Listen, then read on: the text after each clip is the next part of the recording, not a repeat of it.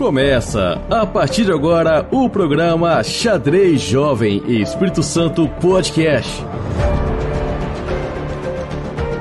Então vamos lá, galera. Esse é o nosso podcast. Hoje a gente tem a presença do nosso querido candidato a mestre Jorge Wilson Martins da Rocha, candidato a mestre mestre nacional, e o nosso comentarista aí hoje que vai estar ajudando a gente aqui na entrevista. De sempre aí, o pessoal já tá enjoado de ver ele. E ainda mais agora que ele tá com a camisa do Botafogo, a galera vai pedir pra ele sumir um pouquinho aí das transmissões. É o nosso querido também, meu querido amigo, Carlos De Carli. Carlos, como é que tá, Carlos, meu brother? É, tudo tranquilo. O pessoal não vai pedir pra fugir, não, velho. Você tem pena de mim. É, não, Tem vou- pena do meu time. Então, hoje a gente vai fazer umas perguntas aqui pro nosso querido mestre nacional Jorge Wilson. Vamos ver como que foi a, essa carreira dele, como que ele começou a jogar xadrez, quais foram os, os auges dele aí no xadrez, é, conhecer também um pouco mais sobre ele.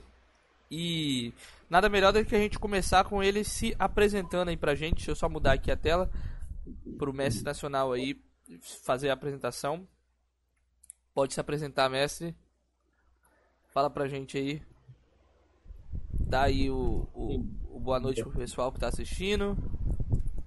Boa noite, turma, galera. Eu sou Jorge Wilson Martins da Rocha, de Itaperuna, Rio de Janeiro, bem distante da capital Rio, próximo de Minas, de Minas Gerais, que é Moriaé, a primeira cidade, e a 30 quilômetros de Espírito Santo, que é a primeira cidade de Bom Jesus.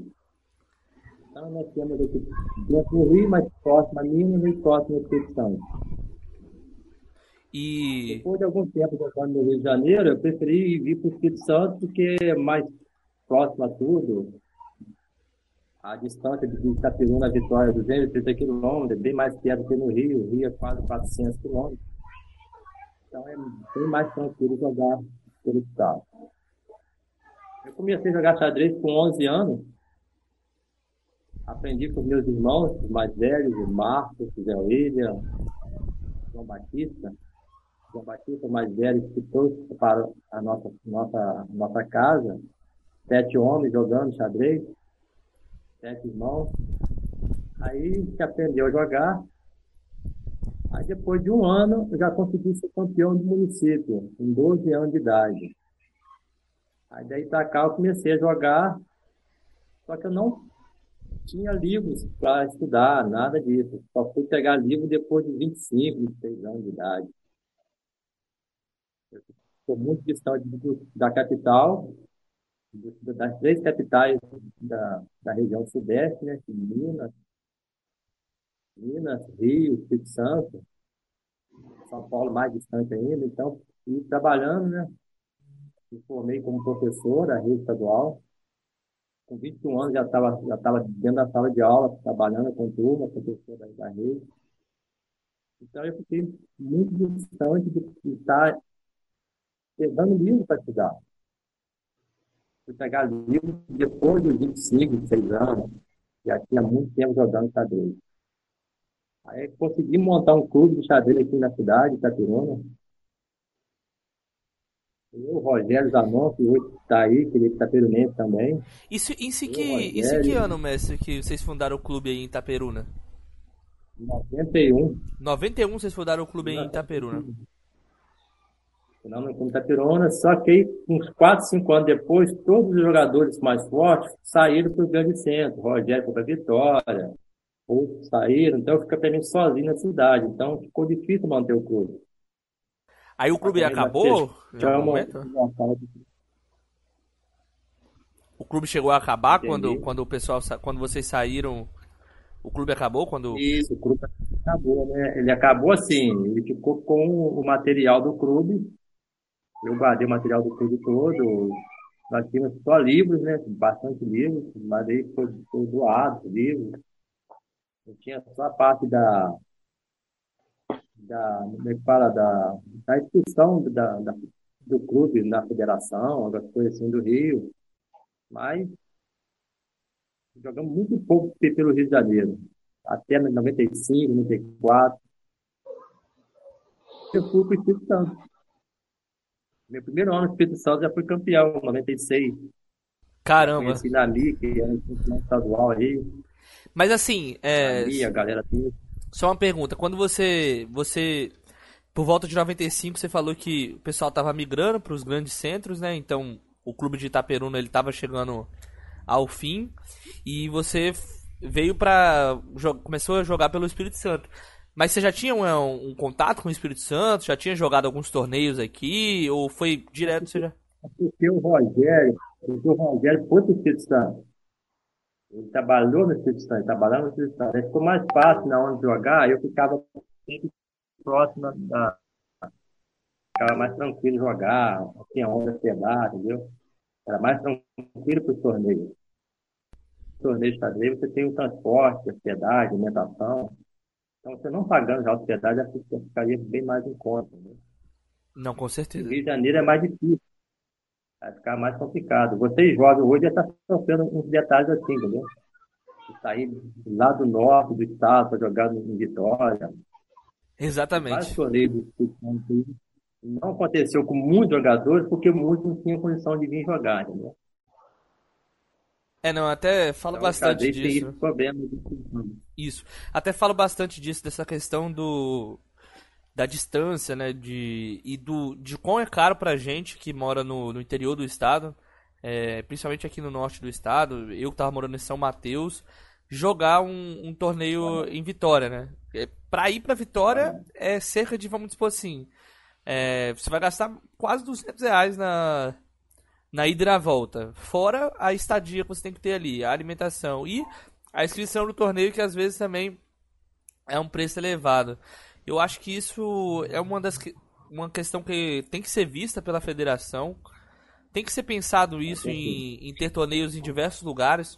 Tanto que teve uma época que tinha isso, que tinha torneio, é, principalmente quando era quando a gente fala torneio. etapa para classificação para final. Isso. Aí etapa para final. isso. Mas infelizmente, mesmo assim, eu, eu não lembro de uma etapa no norte do estado, entendeu? A não ser do Serap, né? Do circuito de rápidas tinha. Agora, do circuito pensado, não lembro de nenhuma etapa no norte do estado. Na verdade, Porque tinha que puxar. É, o clube tinha que puxar algum para ir na época, mais ou menos isso. exatamente. Na verdade, no, no ano de 2019, no ano de 2020, estava previsto pra gente ter uma etapa. Aí sim, né? Eu consegui, conversando com, com o pessoal da Fest na época, trazer uma etapa pro norte do estado, né? Que seria em, em Linhares. Seria em Linhares. Que seria tanto uma etapa como seria um torneio de Linhares, né? Ele vale- valeria, na verdade, como uma etapa do SEAX, né? Que fala que o Carlos já foi. Carlos, você ganhou, né, Carlos? Também uma etapa do SEAX, né? No ano que você foi campeão estadual, né? Ganhei a etapa de vitória. Isso. Aí eu nos últimos anos, isso, isso é uma dificuldade, né? Tem vinham tendo é, etapas principalmente em Vitória e às vezes uma ou outra ali no, no sul do estado, né, em Bom Jesus ou Santa Maria, mas pro norte do estado isso é uma coisa muito triste, a gente sempre teve bem poucos torneios. Eu acho pro... Agora, Jorge, pode falar, Carlos. é, você é de Itaperuna, né? Rio de Janeiro. Você nunca saiu daí, nunca pensou em sair, porque você disse que as- os jogadores fortes saíram. Você nunca pensou também você sair? Aí joguei saído para trabalho, não, não para assim, feito de jogar xadrez, para trabalho, para jogar e sair. Já fui em vários lugares jogar xadrez? Mas Para o trabalho, que passaram outros concursos e sair, entendeu? Eu, quando Ah, passei entendi. 15 anos pra- com uma matrica no estado, me formei e continuei por aqui, entendeu? Mas a gente rodava o estado todo, o Brasil todo jogando xadrez, entendeu? Entendi. Mas o custo é alto, entendeu? Eu não tive contato com grande mestre, ele dá aula de xadrez, eu não tive nunca tive. Eu acredito que também na época era muito mais difícil, né, de ter esse contato. Tive aulas assim, pegando livro para estudar, teve talento que a gente tem, entendeu? Mas não tendo aula com grande mestre, nunca tive. Nunca paguei ninguém para ter essas aulas comigo, entendeu? Show de bola. Então, você tá falando que o senhor aprendeu a jogar com os com irmãos, não foi? Foi mais ou menos isso, né? O mais, o mais velho trouxe, Isso. aí o, o abaixo dele e ele me ensinaram a jogar. Foi em que idade, mais ou menos, que você aprendeu a idade certinha, assim? 11 anos, 11 anos, na década de 70, no meio da década de 70, 76, 75, 75, né? Bacana. E aí, quando que foi que você teve, assim, a- passou a olhar o xadrez com outros olhos? Ou sempre, como eu acho que como é uma questão familiar, né? Assim, já, já, já é puxado e às vezes a gente nem sente, né? Quando que foi. Desde que eu comecei, né? Vamos supor assim. Por ter sido uma questão de família. Na família tinha uma rivalidade forte, todos jogavam bem, então a gente ficava jogando direto, jogando partidas, a gente crescia junto. Mas eu comecei a jogar mais depois dos 25, né? depois que eu praticamente formei, eu fui, fui estudar, formar, faculdade, começar a trabalhar, para depois começar a jogar xadrez. né? E nessa época, Aí, assim, dos, dos 25 anos, você acha que você tinha qual, qual nível? Qual força, assim? Pois é, tem uma partida minha que teve que analisar mais tarde. É, a força é, foi bem rápido, de 1.800 até 2.100, 2.200, foi, foi muito rápido. Aí depois foi, começou, a, cheguei a 260, uma coisa assim. Aí daí pra frente ficou, ficou por ali. Um tempo jogava, ia, voltava, voltava, e não consegui passar, chegar a 2.300 no momento ainda. Aí fiquei nessa estagnação um, um bom período já. Mas você te- ainda tem um desejo, né, de virar mestre Feed, né? joguei mais, mais torneio de grande mesmo. Mas não jogava torneio mais de pensado. Uhum. Jogava um torneio por ano pensado. Aí ficava mais difícil É, não, muito difícil mesmo. Mas você ainda tem um desejo, né, de virar mestre Feed, né, ou não? Essa aí é nato, assim, não tem como tirar, não. É, e querendo ou não, o senhor nem tá tão longe, né? São assim. Daqui, tipo assim, um torneio você consegue voltar pros 2,200 e mais os dois torneios, se você jogar ali, fizer bem, já. É. Então, tem, tem que ter um foco, né? Eu tô, tô saindo com a matrícula agora para aposentar e tá só em uma, então tá mais tá tranquilo. Tá mais fácil de tomar. Entendi. Então, show de bola. É, então você não lembra assim, o momento exato, né, que você se apaixonou? Foi desde o começo, mais ou menos assim, já, já gostava. apaixonado por xadrez, desde quando eu fui campeão com 12, já estava já tava dentro. O xadrez me ajudou muito em todos os setores da vida, entendeu? Bacana. principalmente o estudo, debate, como você fazer a melhor escolha, a pensar para fazer um lance, você pensava na vida também, refletir sobre o que fazer, como fazer, a fazer concurso, principalmente. É, eu até. São jovens aí, podem, nesse momento, fazer um concurso. Aí agora a chance, deixa passar 30, 40 anos, faz agora, entendeu? Exato. Aí depois você precisa de xadrez. Isso, não, com certeza. Com certeza que. é, é, jogar xadrez, isso eu falo, é uma conversa que a gente tem direto. é, tem que, você tem que ter alinhado ali é, o máximo que você pode ir e saber que você tem que se dedicar também à sua profissão, né? Assim, você tem que- porque é muito difícil. eu- é, Infelizmente, nós não temos ainda com xadrez. né? Que ser muito forte para bancar. Só o Costa, a galera lá, que ganha muito. né? É, não, não. rendimentos brasileiros não faz isso. né? Pois é. Mas assim, isso é uma conversa que eu já, já falei com o Carlos várias vezes. A questão de que a gente acha mesmo que o xadrez ele. Deixa eu só ajeitar aqui o layout agora que a gente vai mudar um pouquinho do layout. Que o xadrez ele realmente ajuda. Aqui, voltando. Que o, o xadrez ele realmente ajuda para a, a você aprender a estudar. Eu acho que eu já conversei isso com o Carlos várias vezes, né? Que a gente. um- uma das formas de você aprender a estudar, pra- por exemplo, o Carlos pro Enem, que ele teve que fazer, acho que foi uns dois anos atrás, né, Carlos? E pra concurso, essas Foi coisas. 2019. Você é forçado a estudar no xadrez, não tem jeito. Você tem que sentar ali na cadeira, se você quiser melhorar, se concentrar e passar horas. Estudar xadrez não é fácil. Não é. Estudar xadrez não é fácil. Você pegar uma variante com 10, 15 lances, você Exatamente. pegar, passar rápido, vai e volta, vai e volta, anota, volta, vai. É Exatamente. um faz E sabe o que eu acho casa, não, não faz. não. É. O que eu acho mais difícil ainda é, é você estudar xadrez com frequência, entendeu? Porque às vezes você ir ali, né? Opa, eu acho que deu um. Acho que deu. Voltamos aqui, peraí. Vamos ver se tá tudo certo. Aí, acho que. Só a câmera do Carlos, deixa eu ver se tá tudo certo. Aí, foi. Vamos ver. E. Sei, talvez deu uma queda de conexão aqui no Meet. E o. É, o, o PH, bem, bem dito pelo PH, que o layout modificou aqui de novo. Deixa eu só ajeitar rapidinho ajeito. Isso aqui é só girar os dois. É, o mais difícil eu acho também, às vezes não é nem só você estudar xadrez, mas você estudar xadrez com frequência, entendeu? Que às vezes você consegue entrar ali de cabeça um dia, né, e fazer, vamos supor, quatro horas, mas você ser persistente e manter por, por muito tempo uma rotina de treinamento é, é muito difícil e Cara, querendo ou não, pra você passar em um concurso, você tem que fazer isso aí. Você tem que ser um pouquinho por dia. Não adianta você querer devorar ali um dia e a. Na quando você consegue essa meta, passei no concurso, você fica mais tranquilo. Você está mais estudando concurso todo dia mais. O xadrez, assim, você fez uma base muito grande, conheceu muitas variantes, já sabe muito você estudou muito. Depois você precisa muito mais, você precisa menos só para manter, entendeu? Eu penso assim. Exatamente, concordo com o senhor, concordo totalmente. É, principalmente quando a gente fala da, da parte de abertura, né? Bom, você montou o repertório ali, teve, fez é. o repertório ali, revisou as variantes, agora é estudar outras coisas, tática, ver os finais. É, mas aí você volta depois para analisar um detalhe que a variante pode ter esquecido. É, isso aí. Né? Ou às vezes você joga uma partida e viu ali, hum, fiquei mal aqui, tem né? Você vai... É, tem uma coisa Não errada. Lembro. Não lembro que a posição, tem que voltar e analisar que a posição. Exatamente, exatamente. Não, Carlos, tem alguma coisa para complementar sobre essa parte? Pode falar aí, meu irmão. Não, eu concordo inteiramente, pô. Eu realmente acho que a parte mais difícil é você manter constância.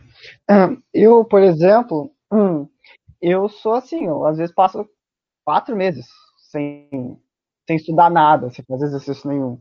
E aí achei um livro legal. Aí eu passo uma semana estudando 10 horas por dia. Aí depois passam mais tempão sem ver nada. É assim mesmo. Mas é, eu acho que até mais ou menos um nível de 300, isso funciona, porque é, você consegue, vamos supor, botar em forma em um mês, dois meses, estudando direto, e de acordo com o nível que você já adquiriu das antigas leituras e tal, você acho que você consegue chegar num nível desses é, mais ou menos nesse, indo meio na valsa, vamos dizer assim. Mas para você conseguir uma coisa mais, tipo, mestre internacional, grande mestre, não, não, não funciona dessa maneira. Profissionais, né? Profissionais tem que ter mais tempo. É. Não, com certeza. Eu também eu concordo com vocês. É, e eu acho que, tipo assim, cara, xadrez, até um determinado nível, você pode evoluir também só vendo xadrez, entendeu? E é, isso eu tenho certeza que a gente nunca para, Carlos. Você não para. Você pode às vezes não ter uma rotina, mas parar de ver xadrez aí é impossível. Então, é, você tá vendo xadrez todos os dias, eu, querendo ou não, você já vai amadurecendo. Pode falar, mestre. Xadrez faz bem pra mente, pra tudo, entendeu? Então você tá, tá bem jogando xadrez, tá bem com a mente, tá bem com o corpo, entendeu? Então, com certeza, com certeza.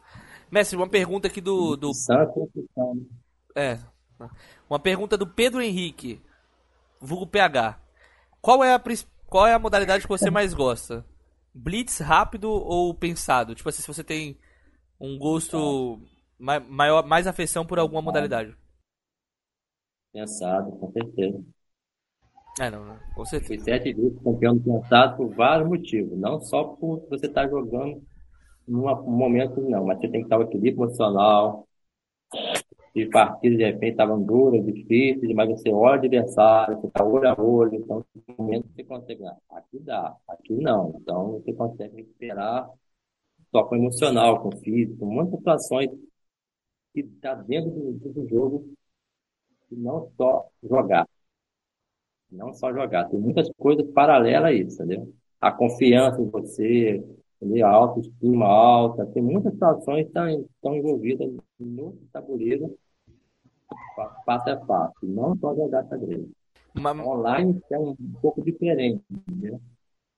Mas ao vivo tem muita coisa a mais. Né? Mas assim. É, eu percebo isso claramente quando eu jogo com o Moacir, né? Porque, eu não sei se o mestre Jorge sabe, mas o, o Moacir foi nosso professor, né? Aí a gente. Eu percebo claramente que quando eu estou jogando com o Moacir online é uma coisa.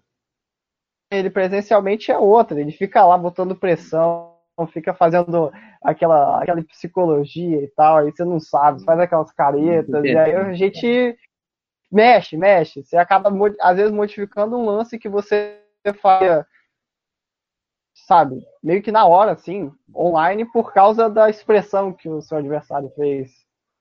Eu tenho várias histórias do xadrez, assim, detalhes jogando assim, que ele ficava um dia inteiro falando que situações que eu fiquei chateado, outras o cara ficou incomodado, entendeu?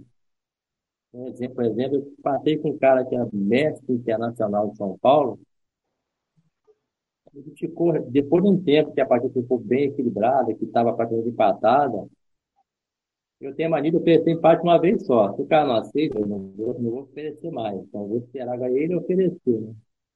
Senão fica chato, pô. Fica toda hora que eu tenho empate, depois empate, joga, né? Tem que jogar. Aí ele não aceitava, não aceitou o empate, então agora tem que jogar, né? Aí ficou jogando, jogando, jogando, e começou a reclamar. Caneta em cima da planilha, não pode. Rapaz, vou colocar a caneta ontem, em cima da planilha. Ele querendo tirar a desatividade emocional, entendeu? Ó, não pode bater na mesa. Rapaz, quem tá batendo na Ele mesa? falando isso? É, aconteceu isso comigo na partida aí no Espírito Santo. cara. No Espírito Santo? Ah, Aí chamou ah árbitro, então a gente já sabe quem é, Carlos. Ah. Adivinha, Carlos. Ele tem um mestre lá de São Paulo. Ah, tá. Aí o, cara, o árbitro chegou perto, chegou perto, falou assim, realmente não pode esconder o lance. Eu falei, rapaz, não estou escondendo o lance. Naquela época você podia fazer o lance antes e com a caneta por cima, depois você- o cara ficar de olho nessa planilha, né? Qual você está fazendo. Eu não né? Anotava e deixava a caneta em cima da planilha. Por acaso, a caneta ficou em cima de um lance, mas já tinha feito a parte do lance. Aí ele reclamou, árbitro, você tá com a caneta em cima da planilha, não pode esconder o lance. Não estou escondendo o lance, rapaz. Aí, até que empatou o jogo. Ele não conseguiu ganhar. Rapaz, cara chato, rapaz. O cara não, não tem a ética de empatar uma partida e começa a reclamar de outra forma.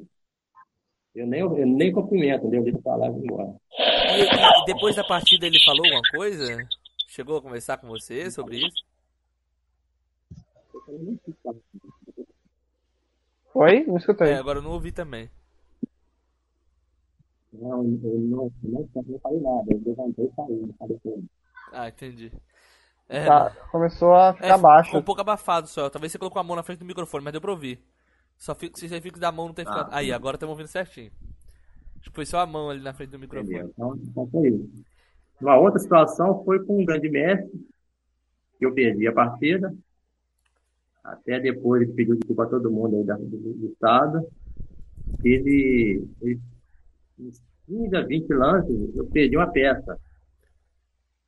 Só que eu pensei assim, vou fazer mais uns três lances e vou abandonar, né? Eu pensando, né? Só que as peças estavam tudo lá atrás, em primeira, segunda fila ainda. Tinha poucas peças que tinham saído do jogo. Eu entrei num tático lá e perdi uma peça. Aí, como eu tinha muito lance para fazer ainda, eu falei, vou fazer três lances, eu pensando, vou abandonar. Quando eu fiz o meu primeiro lance, eu estou pensando e começou a reclamar também. Não pode isso, pode aquilo, tá moado, rapaz. Caramba, o grande mestre. O Rupo falou ali Aí que eu tá falei com o assim, cara do agora Mequinho. também não vou abandonar. Aí eu pensei comigo, também não vou abandonar mais, vou ficar aqui jogando até gastar os fosfatos dele nessa partida, para ter uma outra partida cansada, né? E fui jogar, cansada, pe- pesada, que não precisava disso. Aí eu também levantei, assinei a planilha, entreguei a ele, ele assinou, mas não falei nada. Aí no final, quando todo mundo saiu para jantar, porque aí o Rogério, como presidente da Federação do Estado, chamou ele, ele foi também, e foi naquele clima na mesa, né? Aí depois, Rogério, pede desculpa a mim, que eu não fui mal, eu fiz um- uma conduta errada hoje no jogo. Eu falei, não, deixa pra lá, esquece isso, faz parte. Que acontece no tabuleiro fica ali, né? É igual no futebol, quando você dando as quatro linhas, fica ali, acabou. Na outra, a outra eu vou contar depois, quando vocês analisarem a partida. Eu vou contar um detalhe da, da partida. Boa, Rup. É, Eu falei pouca coisa também, Rup, só fui falar, falar do, do momento aqui. Então vamos ver agora. É porque o Rup falou que tava mudo ali, né? Mas foi só um pouquinho. É, o momento que o senhor falou bem assim, não. Agora eu vou parar de jogar xadrez. Não, não dá pra jogar esse jogo. O momento do tilt ali, né? Que você falou, vixe, esse jogo não é pra mim, só, só dá raiva o xadrez. Teve algum momento assim? Ou o momento mais triste, pelo menos? Eu Tive algumas derrotas que marcaram uma coisa assim, mas pensar em parar eu não tive não, entendeu? Acho que parar é muito difícil. Não, mas você tiltou assim, que você falou, putz, cara, eu vou ficar um Não, tempo sem jogar agora. um momento, É, não, eu, tem algumas partidas que você perde assim por, por vacilo. Eu já perdi partida que eu não não lembro lá com os 5, 6 anos, que eu não sabia falar de bicho cavalo. E eu jogando qualquer rede com, com o rei, achando que vai empatar, e não era assim, entendeu? Porque você não conhecia ao final. Mas mesmo, poxa vida, eu tô querendo empatar, todo mundo em volta do tabuleiro olhando.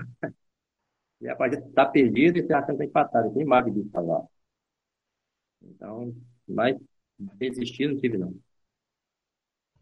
Não, bacana, Vai bacana. parar, só tem- É, eu acho que. É... E você, Carlos? Se você fosse contar, seria quantos aí? O quê? Momentos que você. momentos que eu queria parar de jogar? É. Tem como contar nos Ah, dedos? toda semana. Toda semana a gente quer parar de jogar, né? Assim. Não, mas. Toda semana, tá, pô, vou sair do grupo, não tô mais querendo jogar xadrez. Não, fica mais um instantinho, fica mais, joga esse torneio aqui. Aí vai, joga lá o torneio. Não, mas é. Eu acho assim que isso vai muito da de como que é o a personalidade do jogador, né? Assim, o Jorge a gente vê que é um jogador um pouco mais calmo e tal. Então ele, eu acho que ele sabe ele sabe lidar com as com as coisas ali que acontecem, né? Uma derrota trauma, tra- que pode ser traumatizante para alguns, é pro Jorge não é, né? É, E no meu caso. ou tipo é assim, porque, eu- ou perguntou porque a gente é ruim mesmo, né? caso, A gente entrega, fala, Carlos. É porque, tipo assim, não é mais por de ficar chateado, sabe? É por causa de vício mesmo, porque senão eu acabo perdendo muito tempo. Você sabe, né? Que eu tenho mania às vezes de, ah, sei lá, hoje eu tô com dia livre, eu jogo 120 partidas.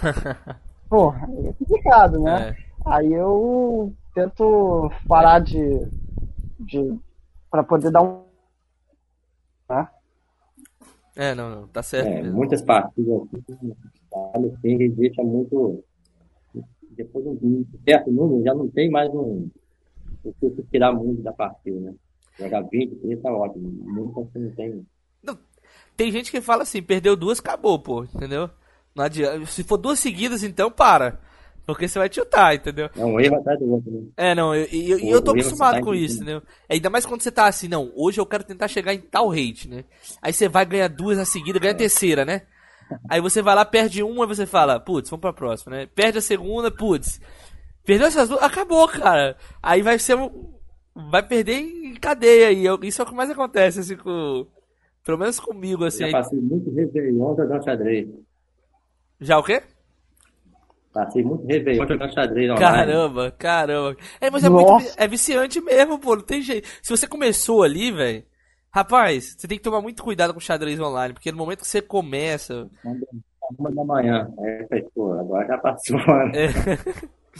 Não, não, é tenso mesmo. É... to- Todas as vezes, né, eu, eu, eu nunca entro pra jogar com a ideia de jogar mais de duas partidas. Mas, se eu perco alguma dessas duas aí, Eu também. Se eu perco alguma dessas duas, esses dias eu falei assim, não, eu vou jogar. eu- Foi no dia que eu, eu tava com. No dia anterior eu tinha chegado a 2,300, né? Aí no outro dia eu, eu subi pra 2,310, alguma coisa assim. Aí nesse dia eu falei assim, não, hoje eu vou jogar só duas partidas, vou manter e tal, né? Aí o que aconteceu? Eu perdi as duas. Aí eu, meu amigo, depois no final do dia eu tinha visto, eu tinha jogado 20 partidas, entendeu? Era pra jogar só duas, né? eu joguei 20 no final ali, eu falei assim, é não, vamos parar, senão eu vou perder mais ainda, entendeu? O fundo do poço é ali embaixo. A gente. É logo ali. Fundo do poço é onde eu tô, né? 2 mil lá. Não, pois é, pois é não, eu- o Carlos ele é assim, é- é- ele é mais. Nessa parte ele é, é pior do que eu, porque o Carlos é um jogador que com certeza ele tem um recorde lá. Se a gente fosse botar. Tipo assim, vamos supor, se a gente fosse botar no ranking semanal, ranking de partidas, é, em determinadas semanas. O Carlos ele bateria o rank, o, o recorde totalmente, assim, ele teria as cinco maiores semanas ali tá lá o Carlos com média de 700 partidas por semana, coisa desse nível, cara, 100 por dia e é, é o que ele tenta chegar, né, Carlos? Como é que é a, a sua ideia? E é 3-0 Não, ainda. cara, então, o que acontece? Primeiro pensar.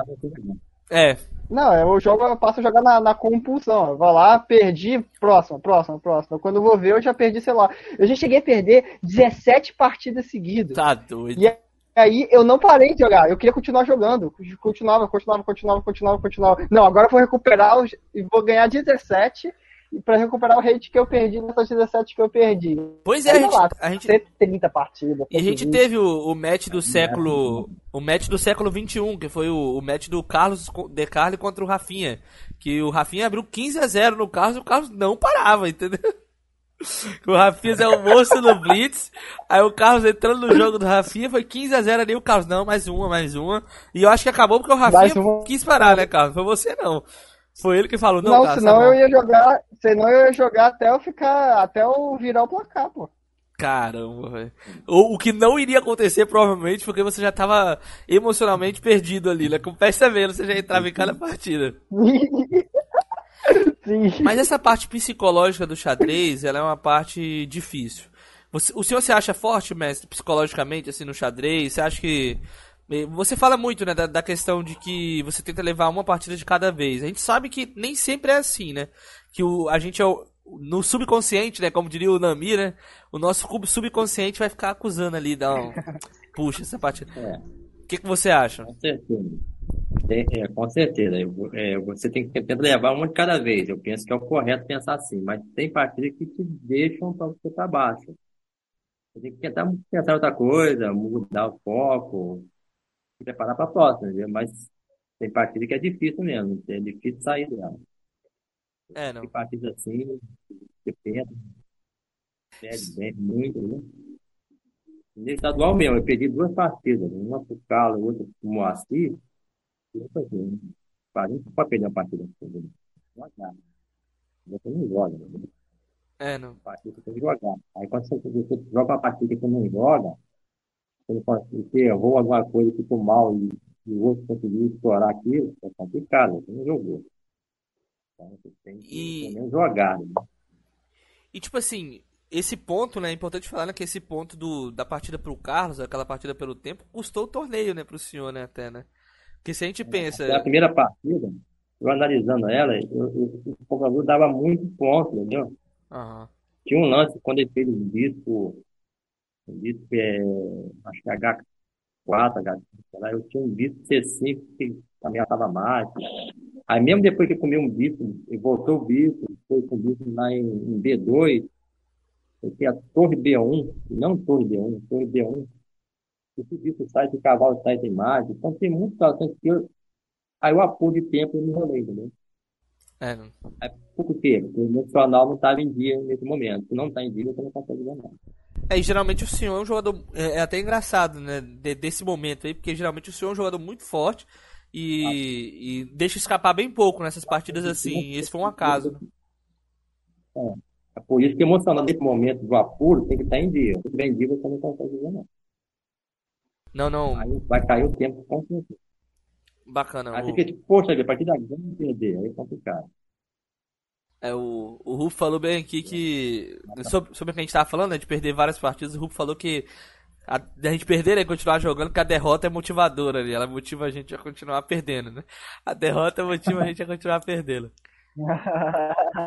Mas bem bacana essa parte que o Messi tocou. Eu realmente concordo com o senhor totalmente que a gente tem que tentar levar.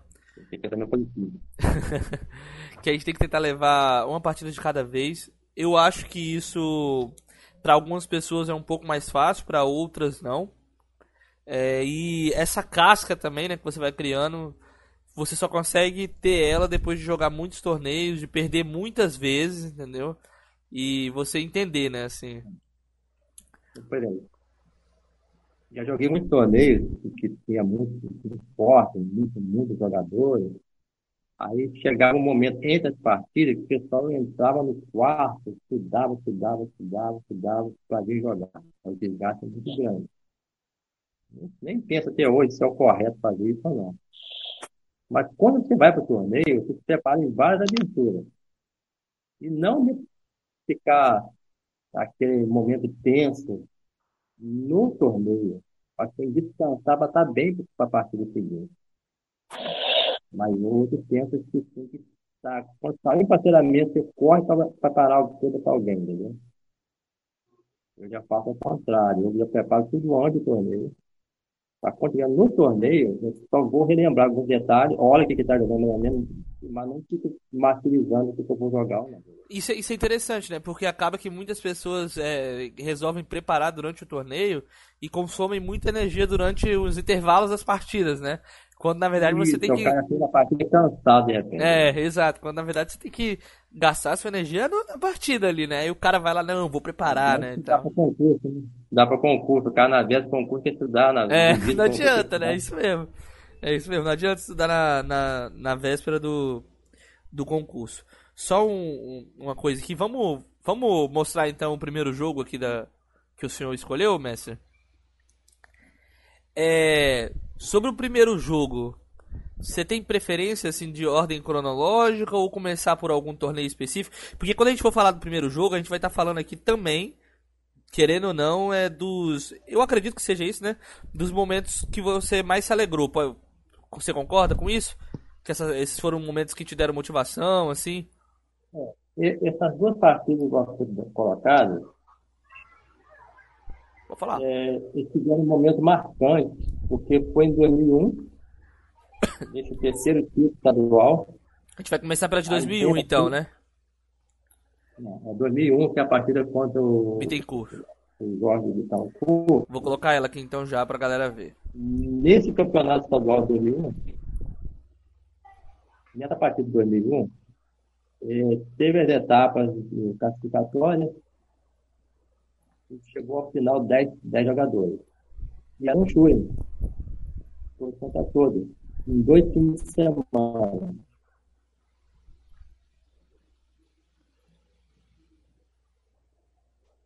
Nós não estamos escutando, você tá ouvindo que- ele? Aí, agora sim. Eh, No Não, também não encarceramento, tô não. Agora estamos ouvindo. Pode continuar, mestre. Você falou dois fins de semana. caiu, Pode falar que a gente tá ouvindo já. Só que já tinha todos os emparceramentos de todas as rodadas. Como era no churro, já sabia quem contra quem até a última rodada. E por coincidência, na última rodada, caiu eu de Brancas contra o Bittencourt. Então já sabia que a última partida, a nona rodada, eu ia jogar contra o Bittencourt de Branca. A gente tinha uma trajetória imensa no torneio, né? O Mário, o Mário Arnaldo estava jogando, o Rogério jogando, tinha vários jogadores jogando no torneio. Forte, né? O Valdir Chiesa estava no torneio. Então, o que, acontece? O primeiro, o, o primeiro fim de semana, que empatei uma, empatei com o Valdir numa partida. Uma partida difícil contra ele. Chegou na última rodada, ele estava com oito pontos, cara. Não, estava com oito. É, oito pontos. É, né? ele tava com 8 e 8, o seu com 7,5 e 8. Eu com 7,5. Aí ele chega na mesa e a Gazeta, a imprensa todinha do estado, patrocinando ele, né? Ele tava um patrocínio da Gazeta.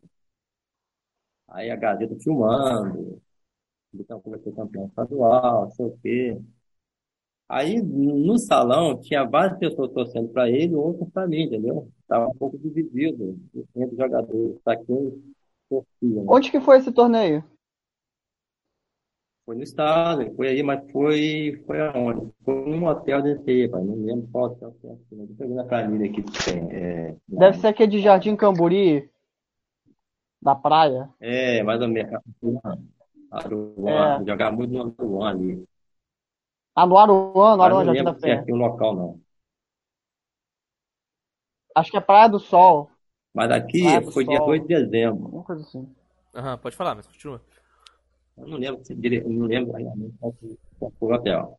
Aí, como a imprensa estava toda em cima, aí tivemos aquele lance psicológico da partida, né? Vida. Nesse torneio de shooting, quem faz oito já é campeão. Falou É, isso? é. Peraí, ele falou isso? E quem faz sete meio também. Caramba! Não, Ele, ele- falou, quem faz oito pontos é campeão. Mas ele Sete falou isso meio diretamente também. com você? Ele sentou na cadeira e falou isso? Não, brincando. Ele estava tava brincando. Ele, ele tava brincando. Ele, Poxa, quem faz oito pontos é campeão. É, realmente, quem faz 7,5 certeza. também. Quem faz 7,5 também é campeão com 7,5. Pois é. Tá certo mesmo, concordo. Pode continuar. Oi. Não, não, tamo ouvindo, pode continuar, pode continuar falando. Eu falei, 7,5 também é campeão. Aí ficou naquela. né? Aí, quando começou a partida, aí, não serve empate, não. Perder, empatar, não foi. Aí foi a partida daquele jeito depois, vocês vão ver aí. Foi legal. Partida bem complicada. Eu acho que pra, pra ser perfeito, eu, eu errei um lance aí, mas não posso falar. A gente já foi.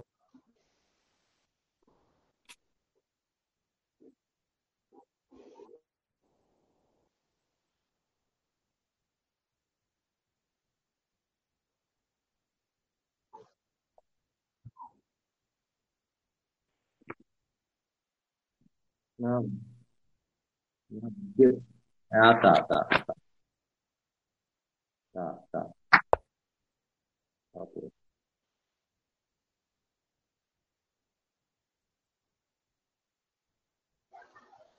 Um- Muito difícil, mas sempre joguei a quatro. O Jorge é um jogador muito de ataque, né? Aí,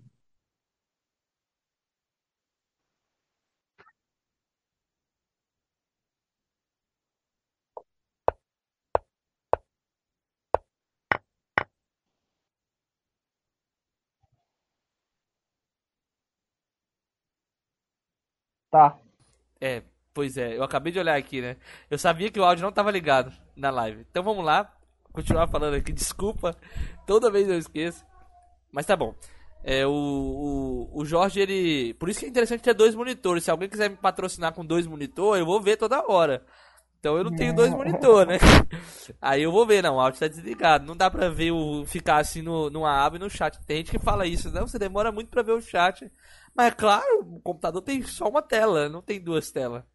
Mas beleza, o Jorge, eu perguntei pro Jorge se ele já jogou D4 C4 em algum momento. Ele falou que raramente ele joga D4 C4. É, o Carlos mesmo falou aí que o Jorge é um jogador de ataque, realmente, concordo com, com isso.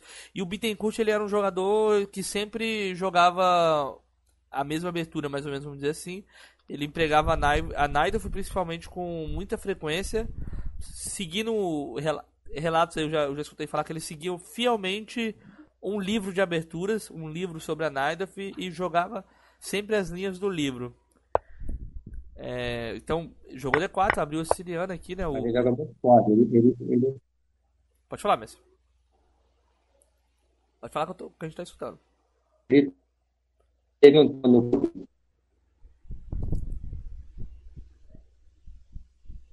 Não estamos te ouvindo. Você tá ouvindo, Carlos? cresceu muito no clube. Fala de novo. Não, não fala tô. de novo. Agora o, o final a gente Ele ouviu. cresceu muito no clube. Ele cresceu muito no clube. Ele cresceu muito no clube, na época que o pessoal ele estava maior conta de um clube aí de xadrez de Vitória. Rogério, a galera ajudou muito ele. Aí ele cresceu muito lá, entendeu? Não, é, exatamente. Um período lá bom lá, ele só estudando, estudando. estudando. É, eu acho que ele, ele era muito forte nessa questão de leitura Ele é também, né? forte. Concentração, ele conseguia É, ficar ele- muito tempo lendo e, e, e aprendia. É, Então, cavalo C3 A6, a gente tem aqui uma. É, Uma é. O mestre Jorge optou pela variante do Bispo E2, ou não, que ele vai. é, optou por um lance flexível, né? Bispo E2, que ele vai. Ele ainda vai rocar grande, né? Então, primeiro lance, o, desenvolveu o Bispo aqui. O Jorge, ele jogou com. Com E6. O Jorge não. O, é, o Jorge também, né? Jorge contra Jorge. Tem três Jorge aqui no estádio, no estado, né? Tinha, né? Jorge Wilson, Jorge Bittencourt e o Jorge Binoa. É. Eu acho. Olha só, eu sou. Cara, você tá vendo a partida? Eu acho que se o, o Bittencourt soubesse que o, o Jorge Wilson ele jogaria com o Bispo E3, teria a chance dele jogar com E5, entendeu? Só que o Bispo E2 é uma malandragem, porque ele jogou com E6 e agora vai rocar grande, entendeu? Bispo E3. Não sei, não tenho certeza, mas talvez se ele soubesse que ia tentar um ataque inglês, o E5 meio que dificulta um pouco né, essas linhas do ataque inglês. Torna pelo menos é, um pouco mais fracas, né? Assim, o ataque em si, né? Já, mas aqui, com o peão em E6, o Jorge jogou bispo E3 e vai... Ainda não definiu pra onde vai rocar, a gente vai ver aqui no próximo lance, bispo E7. E aqui esse lance deve ter sido talvez uma surpresa pro Bittencourt, que é um jogador é, bem teórico. Tem uma- alguma, alguma alguma alguma partida que o senhor estava seguindo, assim, mestre? Bispo 2, Bispo, Bispo 3 e Não, Rocar não, Grande? é, é, é, é, o ataque dele é o que tem que ganhar. Aham. Tem que refutar o ataque que ele ia fazer na, na área da dama Uhum. e contra-atacar do rei, entendeu? Aham. E agressivo nada do rei. Mais rápido que pudesse, entendeu? Então, a ideia era refutar o ataque aqui e quando Aham. refutasse esse ataque, ele ia com tudo do outro lado, né? E o Bispo 2 você pensou pra dar um drible? Porque, tipo, você poderia ter jogado Bispo 3, Dama D2 e Rocão direto. Aqui, ó. Não, não. É, é, é, entendi, entendi. Mas não, eu, o bispo é dois por causa do cavalo em, em Ah, B4, entendi. Pra, já o evitar e não mexer o peão de F, né? Você queria jogar F4 direto, né? Quando Isso. fosse pra jogar. Não, interessante. bispo. Porque a, porque a dama não pode ir em B6, entendeu? Aham, entendi, entendi. Porque se você joga com Bispo 3 primeiro, tá, pra evitar o cavalo vai ter que jogar um F3, né? Mas você que já quer botar, eventualmente. Entendi. Então, Bacana. E Vamos lá, E6, Bispo 3, Bispo 7 e Dama D2 pra poder rocar grande. Dama C7, Rocão e. Vamos lá. O Bittencourt iniciou aqui um ataque no flanco dama com o lance B5. E o mestre vai iniciar aqui um, um plano conhecido, né, como ataque inglês, que é jogando com F3 para poder iniciar a avalanche de peões aqui, com G4, H4, G5. Nesse momento, o que, que você estava pensando assim na partida? Porque realmente agora pode tudo acontecer, né, nesse jogo, né? Você concorda? F3 é para É, defender o porque B4, né? é, se ele faz no B4, eu faço um cavalo A4 e faço um B3, né? Isso. Mas aí você tava, você tava pensando assim, aqui é, você entrou no jogo que você precisava, né? Querendo ou não, né? Com certeza. Que é. Vai virar uma abertura. Qualquer um dos dois lados aqui podem. Podem ganhar. É porque nesse momento aí, eu- assim, você pensa três, quatro lances só, não pensa muito não, entendeu? É, não, Você perde muito tempo. Acho que. Ficar pensando É. é, faz quatro movimentos, aí você vai com cada lance, três, quatro lances, três, quatro lances. Tá ótimo. Acho que você vai pensando também esquemas de como atacar, né? Então assim, você tem a ideia, ó. Não, eu quero jogar G4, H4. Nem, nem precisa E- calcular tanto. Como que é o. Como que foi o. o, o- já ouvi falar que ele teve muita dificuldade, o, o Bittencourt com o senhor, sempre teve, principalmente com o senhor e com o Nami. Como que foi, assim, o- os jogos de vocês? É porque, o, o- por exemplo, nessa partida, o Rogério, nessa semana, na última semana do torneio, o Rogério sempre con- conhecia muito o Bittencourt, em Vitória, né? Eu vim vim da Pirona para voltar no fim de semana, né? Aí o, o Bittencourt praticamente já sabia que ele é um candidato forte a ser campeão. Aí o Rogério falando para ele, Rogério Itapironense, cuidado com ele. Meu amigo, ficar alertando o cara para ficar atento. Jogar qualquer brincadeira, né? Mas aí o, o, o Rogério dando uma dica para o Bittencourt de como, de como se defender na partida, né? Para ter cuidado, jogar, jogar devagar, não jogar essa partida, outra partida na final. Você acha Mas que. vo- Você acha que você sentiu um nervosismo no Bittencourt, né, durante esse jogo?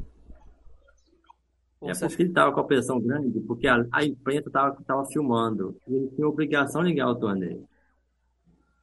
Eu estava um pouquinho mais tranquilo em relação a isso. Entendeu? O- eu acho que, eu acredito eu que o, o ano anterior, né, o Bittencourt tinha ganho, não era alguma coisa assim? Tinha ganhado bem, né? E aí esse ano ele ele chegou É, fazendo mas- 8 e 8, né, e acabou também. É. É muito difícil ficar perdendo com oito pontos, verdade. Mas é, Com 7,5 também. né? Com 7,5 também é difícil.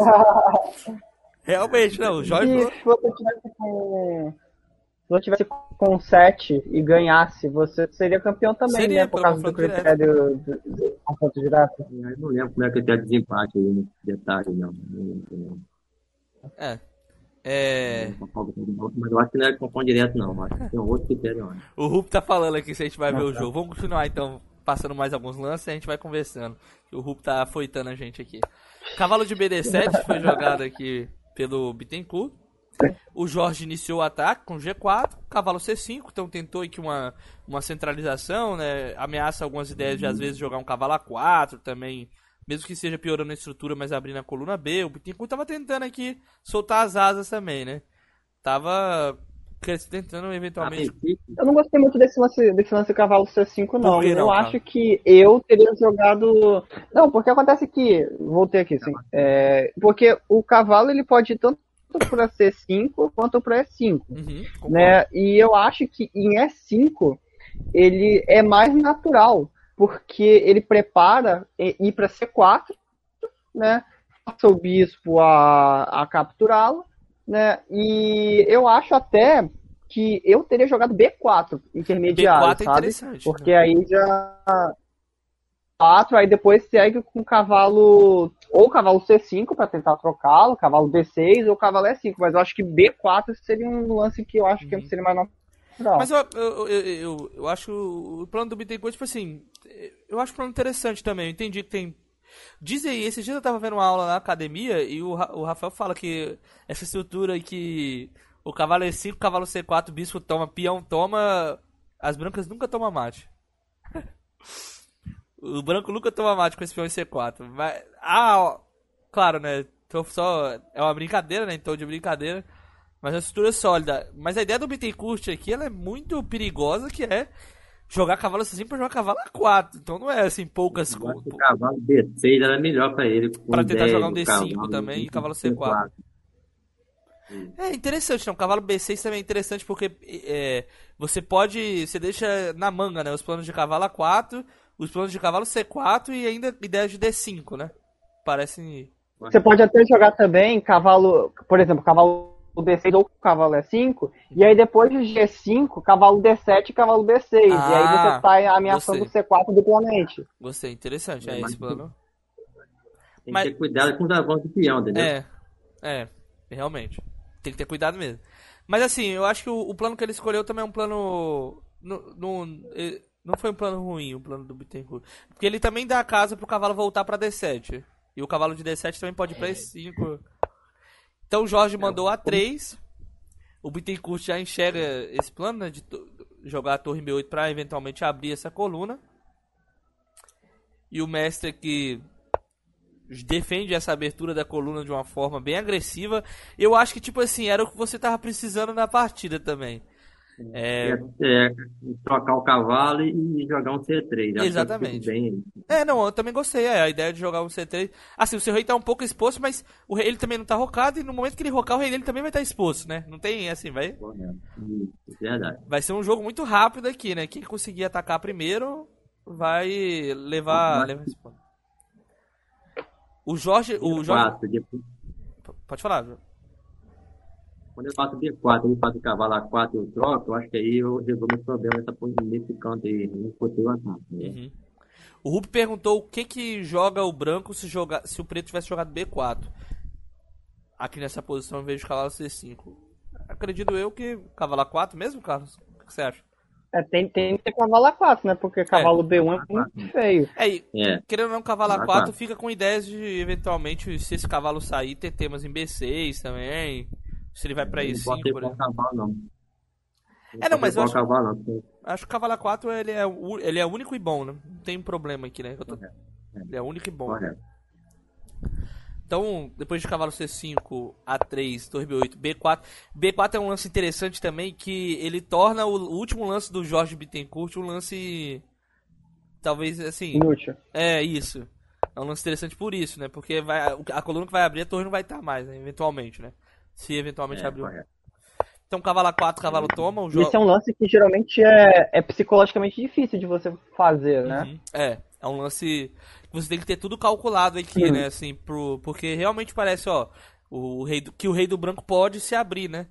Ele pode vir a abrir, mas como o Jorge pensou bem, que o, quando coloca o peão em C3, a estrutura ela se solidifica, né?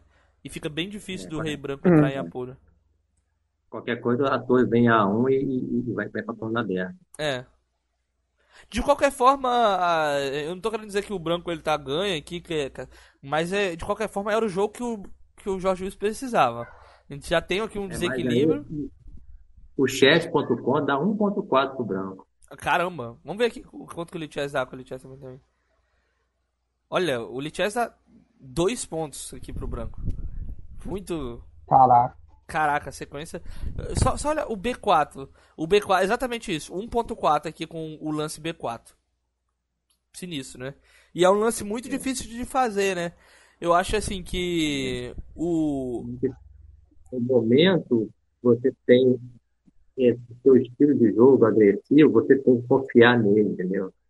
Uhum. Não importa quem está do outro lado, você aprende muito. Exatamente, concordo. Alguns torneios, alguns campeonatos, você ganha porque você é audacioso, você é um cara que tem foco, que está afim, entendeu? Você vai ganhar sim, entendeu? Não porque de repente em alguma partida você deu um passo atrás. Quer jogar, mas Aí, não- Carlos, não- é pra gente isso aí, hein, Carlos, que o Messi tá falando, hein? É você não dá um passo atrás. Você tem, tem que foco de ganhar, você tem um estilo, perdeu faz parte, mas você fica forte, independe de quem está na sua frente. Legal, não, eu concordo. Eu acho que isso daí vai muito da. O, o xadrez ele reflete um pouco da personalidade da pessoa e eu acho que isso aí é um pouco difícil de, de mudar, né? Tem pessoas que têm essa Correto. mentalidade tem pessoas que não. Eu acho que é uma mentalidade que você tá- tem que estar disposto a correr riscos, né? Assim, em determinados É, torneios você vai ser muito feliz e em outros você vai ser muito infeliz, entendeu? Com certeza, mas aqui- aquela gana de ganhar você tem? Você não pode tirar. Mas principalmente nesse momento, a gente vale lembrar que você, tipo assim, é, você tava tentando ganhar a todo custo e não tinha pra onde correr, né? Então isso ajuda você a tentar também pensar. né? Modo, né? Eu podia perder a partida, mas você está jogando sempre assim, todas as partidas. Ver todas as partidas minhas foi assim no torneio. Bacana, não, bacana. Então, depois de cavalo A4, cavalo toma. O mestre jogou de G4, força o cavalo do, do branco a recuar, do preto a recuar, e solidifica a estrutura com C3 aqui. Posição Peraí, eu não tô sincronizando. Ah, tá. Tá? Foi aí. Só se atualizar a página. Posição, com- posição complicada. É uma posição totalmente de duplo gume. É difícil enxergar aqui também. Eu acho que o, o preto também te- teria um medo de, de, de, de rocar nessa posição. É. E. É, vamos ver aqui como é que vai seguir. Se o cavalo E5. Rei B2. Colocando o rei aí em segurança. o máximo possível né, de segurança. E rock. É, até agora eu, eu, eu, eu segurei o ataque aí, entendeu? Uhum.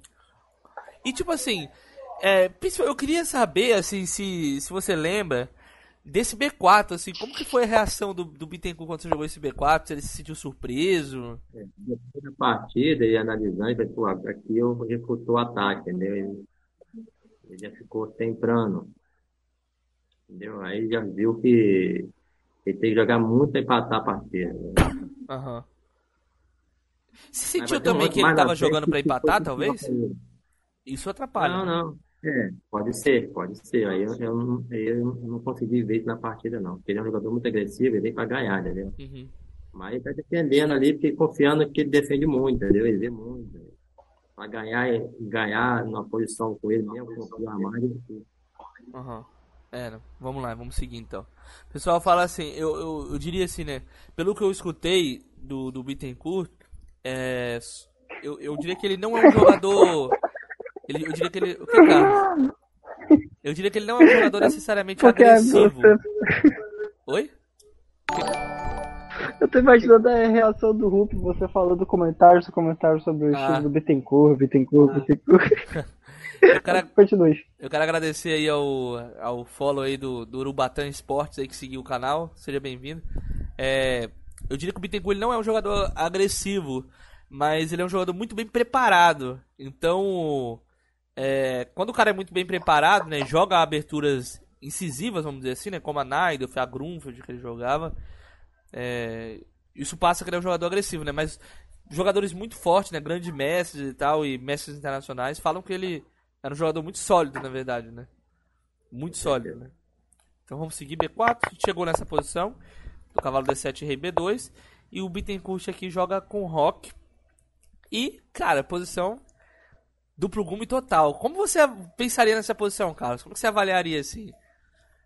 Rapidamente. Rapaz, eu assim. sinceramente acho que o branco tá ganho, porque uhum. o negro não tem ataque e eu acho que o, negro perdeu muito tempo, já deveria ter jogado B4, assim que teve a primeira oportunidade já era para ter jogado. Só que ele ficou mexendo as peças, posição de rock já os opostos, você não, não tem de ficar é, desenvolvendo, você tem de partir logo pro ataque o mais rápido que você puder. Eu acho que ele perdeu muito tempo com esse cavalo C5, sabe? E, pode até ser um lance que estratégia esteticamente não, não, não seja, faça sentido. Mas perde muito tempo, perde muito tempo. E agora, se você for ver, o Jorge já está com o peão G5, pode jogar tanto com F4 ou H4, pode trazer as torres ou para H1 e G1, ou centralizar mesmo em, em D1 e, e E1. E fica difícil ver o que, que o branco pode tentar fazer aí, porque é. a única ruptura que ele teria seria ou A5 só que mesmo que faça a troca de A de A pelo peão de B, não tem, não tem como você. Dá até pra considerar um tomar aqui. com o peão de, de A, né? Assim, na, eventual troca, né? Esconder o rei. Também. A, usar o peão Eu acho que assim, sinceramente, o negro não tem nada aqui. Não tem nada aqui. E o branco pode jogar por qualquer forma, pode jogar tanto no centro quanto nas alas. Eu tô olhando, a gente se empolga muito com a com as análises. Vamos cuidar o tempo aqui das análises, tá? Vamos até avançar um pouquinho mais, ou a gente pode também aprofundar um pouco mais nessa e a outra a gente passar e só por momentos críticos, né? Torre de HE1, o Messi optou por um plano que o Carlos falou, né? Centralizar as peças aí simplesmente. E esperar também a reação do Jorge, do, do Bittencourt, né? Que acaba que ele vai tentar jogar assim, porque ele jogou. E aí o Messi já jogou F4, bem preparado aqui para jogar F4. E a gente já começa a ver, né, que a posição do preto é só problema, né? Pode falar. Você saber o que quer que o cavalo. O cavalo quer o que no jogo, né? Tem que resolver o que o cavalo quer. Hum. Ele vai decidir atrasar, trocar. Então tem, tem que fazer resolver o que ele quer com essa peça aí. Né? É. Acaba que ele joga esse cavalo C4, bispo toma, dama toma. E. Eu acho, que agora ele pensa assim: se eu trocar a dama, é mais fácil empatar, entendeu? É. Quando na verdade é uma posição que ainda tem ataque, né? Até sem damas. É. Mas aí é assim, tá mais fácil empatar sem a dama do que com ela no jogo, né? É, ele jogou aqui, o, jo o Messi jogou. Pode falar. A troca de dama foi ele com forçado a trocar, então ele já troca a dama, entendeu? É. É, realmente avaliar esse final aqui.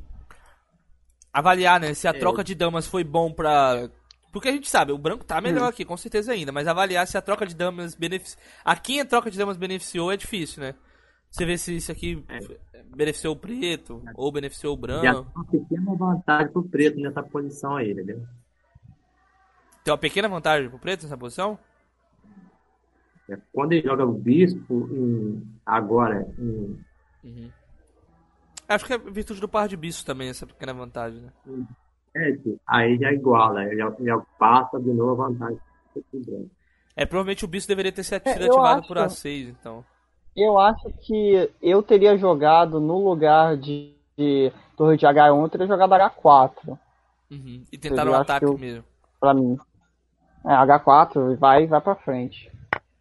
Mas eu acho que a, a, a, troca de damas é forçada, tá? Entendeu? Tipo assim, porque tá vindo o E5 das pretas, a dama vai, é forçada a ficar em C4, a dama, né? Então, acredito que a troca de damas é forçada mesmo. Uhum. Mas assim, o que eu quero dizer é o seguinte, a posição, ela é totalmente desequilibrada. Não, não tem... É o que o jogador que precisa ganhar tá buscando. E tá ameaçando o cavalo C6 aqui, né? Acaba que ele defende o cavalo C6, por isso que ele jogou o bispo D7, eu acho. Mas talvez poderia ter tentado defender com um bispo B7, talvez fosse mais ativo. Não tenho, não tenho certeza. É, bispo B7 ataca o peão de E4, né? Talvez era bem melhor, na verdade, né? O bispo pra B7. Mas beleza, eu acho também muito pela questão dele estar tá buscando empatar também, ele preferiu jogar um pouco mais passivo, né, com o bispo D7. É, ele tá mais seguro, não arriscar pouco. É, e aí o Messi já vem com ataque com F5, ele passa a torre de F para C8, e ele solidifica aqui e prepara para passar a torre pela terceira, eventualmente, com o bispo D2. Lance muito forte. É. Nesse bispo agora, eu acho que agora eu tenho um ataque forte aí. Concordo com o senhor. Concordo totalmente. E aí ele jogou esse E5 e talvez o E5 é até pior, porque agora seu cavalo já tá manobrando, né? Vai manobrar mais rápido, o peão tá em F5 ali. É. Cavalo E2. Torre C4, começa a tentar uma pressão. Cavalo G3 defendendo a pressão. É, agora o, o preto provavelmente tem uma estrutura pior por causa desse peão de D6. O, o, sempre vai ter temas de jogar com F6, né? E eventualmente cavalo F5, que ele vai ter que ficar atento é, o tempo a todo. A posição dele aí, ele tem, tem que fazer F6, cara. É. Ele tem que fazer F6. E solidificar. Nas outras né? partidas que eu joguei contra ele, a outra partida que eu joguei contra ele, depois dessa partida aqui, eles não deixaram mais fazer o F6. Uhum. Ele perdeu a partida aí, no F6. É, ele ficou traumatizado e sempre jogava pensando nesse possível. E, e acaba que a tirada do bispo é pior ainda, né? Porque ele joga bispo C6 e agora o F6 chega com mais força, porque o cavalo tá entrando F5, né? Aí é mortal. Quando, quando você fica esse peão aí, já. Aí tá perdido. É, não, aqui a posição é muito sinistra, né? Brutal. F6, aí tá perdido. É. FC é jogar. Troca, troca. Troca, troca. E o bispo toma e agora simplesmente o, o Messi vai tentar ganhar por ataque. Esse cavalo, esse cavalo aqui é o, que é o filé da partida. Ele que é o que venceu o jogo. Esse é o ganho do jogo aí, que aí tem que parar e fazer muito cálculo. É, não. É. Tem muito cálculo. Aí o que ele vai fazer? Vai comer o peão? E eu acho, cara, eu fico pensando assim, o psicológico do jogador também, porque de repente as pessoas perdem a partir do psicológico, né? Ele pensa, putz, eu precisava só empatar o jogo e olha a posição que já tá, entendeu? Tipo assim, uma posição pode dar qualquer coisa, eu não consegui segurar, entendeu? O meu adversário. É... Quando ele captura agora, quando ele captura a B4, eu fiquei um tempão analisando, entendeu? Aham. Uhum. E agora eu tenho ganho que eu vou ameaçar a torre, ele tem que tirar essa torre daí. Aham. Uhum. Ah, entendi. Ou continuar capturando, dando cheque no meu rei. Caramba. E a posição é vai virar o caos aqui com torre G1, rei H8 é. e o mestre jogando Só cavalo toma D6. É o seguinte, se eu fizer rei A1, o que, que vai fazer? Caramba, rei A1. É, não. Difícil, tá atacando a torre e ameaçando mate, né? Então é difícil pensar se ele pode fazer alguma coisa aqui, né? Foi, acho que foi o que aconteceu, né? Peão toma, rei A1, e aí o que, que ele vai fazer, né? É difícil pensar. Porque antes ainda, eu tenho o tempo que eu tenho que fazer, entendeu? O importante é o tempo. Torre G1 primeiro. Uhum. Antes, de, antes de jogar cavalo desse peão, eu tenho que fazer torre A1. Uhum. Torre G1. Esse é o lance. Se... Fala, cara. Se no lugar de rei H8 ele jogasse rei F8, você tá pensando em jogar com o quê? Com torre G3? Direto, né? Torre direta. Aí dobrava as torres, Carlos, vai dar mate. Eu dou ah, cheque de bispo. Eu dou cheque de bispo. Ah, tem cheque de bispo vai... também. Verdade. Ah, é verdade. Aí captura o D6 e cai a torre. Aí tá é, perdido. É, é. Ele dá o cheque de bispo e cai a torre. É verdade. Ele tá falando assim, o Carlos perguntou se é F8, mas aí bispo cheque. E que cavalo tome, a torre caiu inteira. Aí quando ele joga rei, rei H8, cavalo toma ameaçando mate 1. É. Cavalo toma ameaça mate 1. Ele faz o intermediário, mas aqui é difícil. É, aí, aí o rei A1. Ele tem que sair do mate. E aí ele, ele descobre um jeito de defender o mate, mas vai ter que jogar qualidade limpa menos aqui, né? Que é bispo G7. É. Defendendo o tema. Defendendo o tema de mate. Cavalo toma, peão toma e resta avaliar essa posição. Não, não esse é bispo, bispo G7. Bispo G7. Bispo G7. Você acha que esse G7 2 Aí eu tenho um lance de mate, cara. O lance de ganho que é o bispo H6. Caramba! Que eu não fino, vi o bispo H6. Eu não vi o bispo H6. Putz, caramba, que fino, velho. O bispo do mate cavalo. Ele é pouco, meu bispo tem mate cavalo. E a torre tá caindo. Você tá falando bispo H6 aqui. Aí É. não pode tomar o bispo, porque tá dando mate de cavalo e a torre tá caindo, né? E você não perde a qualidade, essa que é, Tá o interessante. Acabava isso aí. Você E ele não- pode defender de torre que o cavalo Cara, é mate. Caramba, filho, esse aqui é um lance bonito, hein, bispo H6, não é, Carlos? Porque Eu não vi. você vai Depois da partida, torre a mais, vai ser que- qualidade a mais. Pode falar, mestre. Depois da partida, o Nami falou isso. Nami, tinha o Bispo H6. eu não vi o Bispo H6. E aí, se você der tempo pra ele, ele acha tudo, né? Incrível. É. Na minha figura. H6 Aí o cara tinha que abandonar, entendeu? A partida ficava perfeita. É, não, aqui ia ser sinistro. É esse que você fala que é o erro que você teve? É, é. É, não, mas assim, o, a- a- eu acho É que você. porque aí vo- você arrisca a partida agora, sem jogar esse lance, você arrisca a partida. Né? Vai Uhum. ficar muito bem pra ganhar. Não, entendi, não. Você vai ficar com qualidade a, a mais por um peão, É, mas mas assim- é muito difícil, né, de ganhar, mas é uma vantagem ainda. Mas é claro, esse aqui É, ganhava no assim, ato, né? Esse aqui. Mas mesmo assim a partida. Que aí, nessa, nesse momento, quando faz esse lance, ele vai. Ele já ficou chateado na partida. Ele, ele vira a cadeira O Bittencourt? e, e senta ao contrário na cadeira. Uh, como é que é? Ele vira a cadeira e senta ao contrário? na cadeira. É, você vira a cadeira ao contrário e debruça no, no, no, no, no encosto dela. Ah, entendi, entendi. Fica de frente, assim, né? Com a cadeira virada, abraçando o, o encosto. Isso. Aí eu falei assim, sempre que a ideia é a seguinte, se o cara tá chateado nervoso, não vê mais nada na frente dele. Já Aham. era, acabou. É, não, não. Pode É, abandonar. E o muitas, muitas pessoas falam que ele era um jogador muito psicológico, assim, né? Que ele era. Um ponto fraco dele era o psicológico. Mas a momento que você, que você abaixa a cabeça para alguma situação, aí acabou. Tá nervoso, já era, acabou. Caramba, mas essa partida foi muito. Muito instrutiva, muito bonita, sério mesmo. Mesmo com esse. acelerar, entendeu? Porque eu capturei a torre, É, você entrou com, ficou com qualidade a mais no final e foi tentando ganhar aqui, né? É. E acabou que ele tomou esse Aí eu golpe fiquei F6. com, a, eu fiquei com qualidade.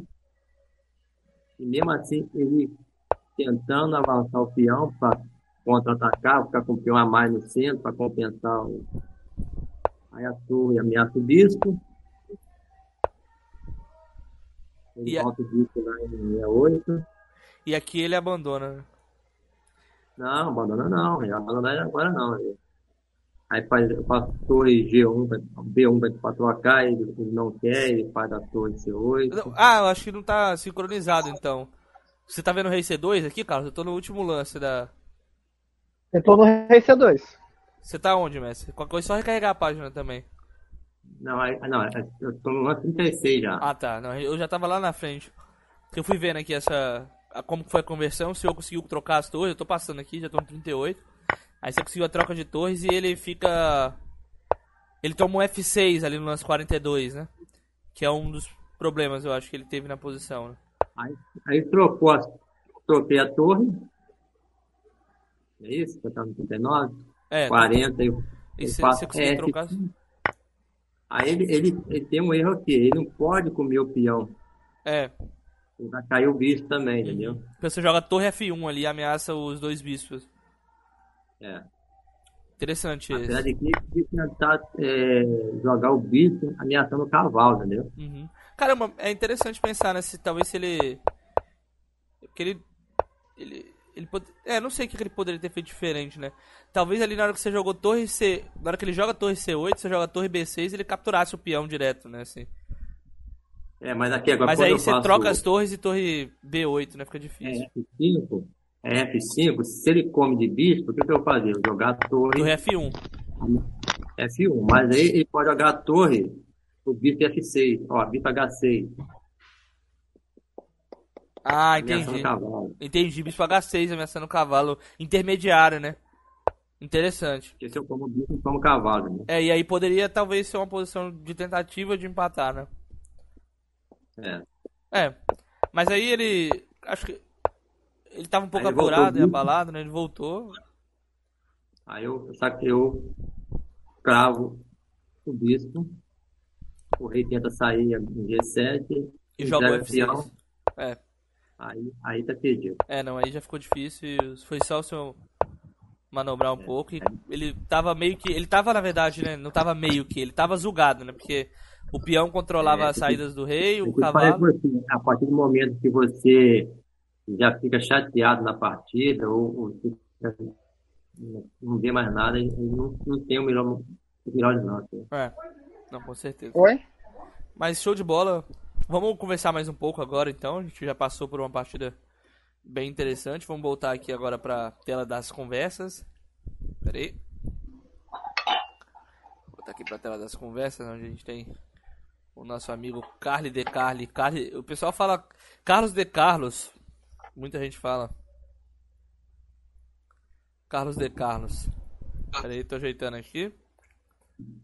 Aí o mestre Jorge aí na tela também. Mestre, então, bem bacana é, essa, esse- essa partida. O senhor, o senhor ficou como assim depois do jogo? Ficou muito feliz? Como é que foi a reação? Eu sempre gosto de pensar assim, como que foi a sensação, né, de você ter ganho esse jogo. Você deve ter ficado muito feliz mesmo. É uma batalha, né? Que a gente ficou duas, três semanas pensando no final, nesse momento, né? Muito difícil esse momento aí.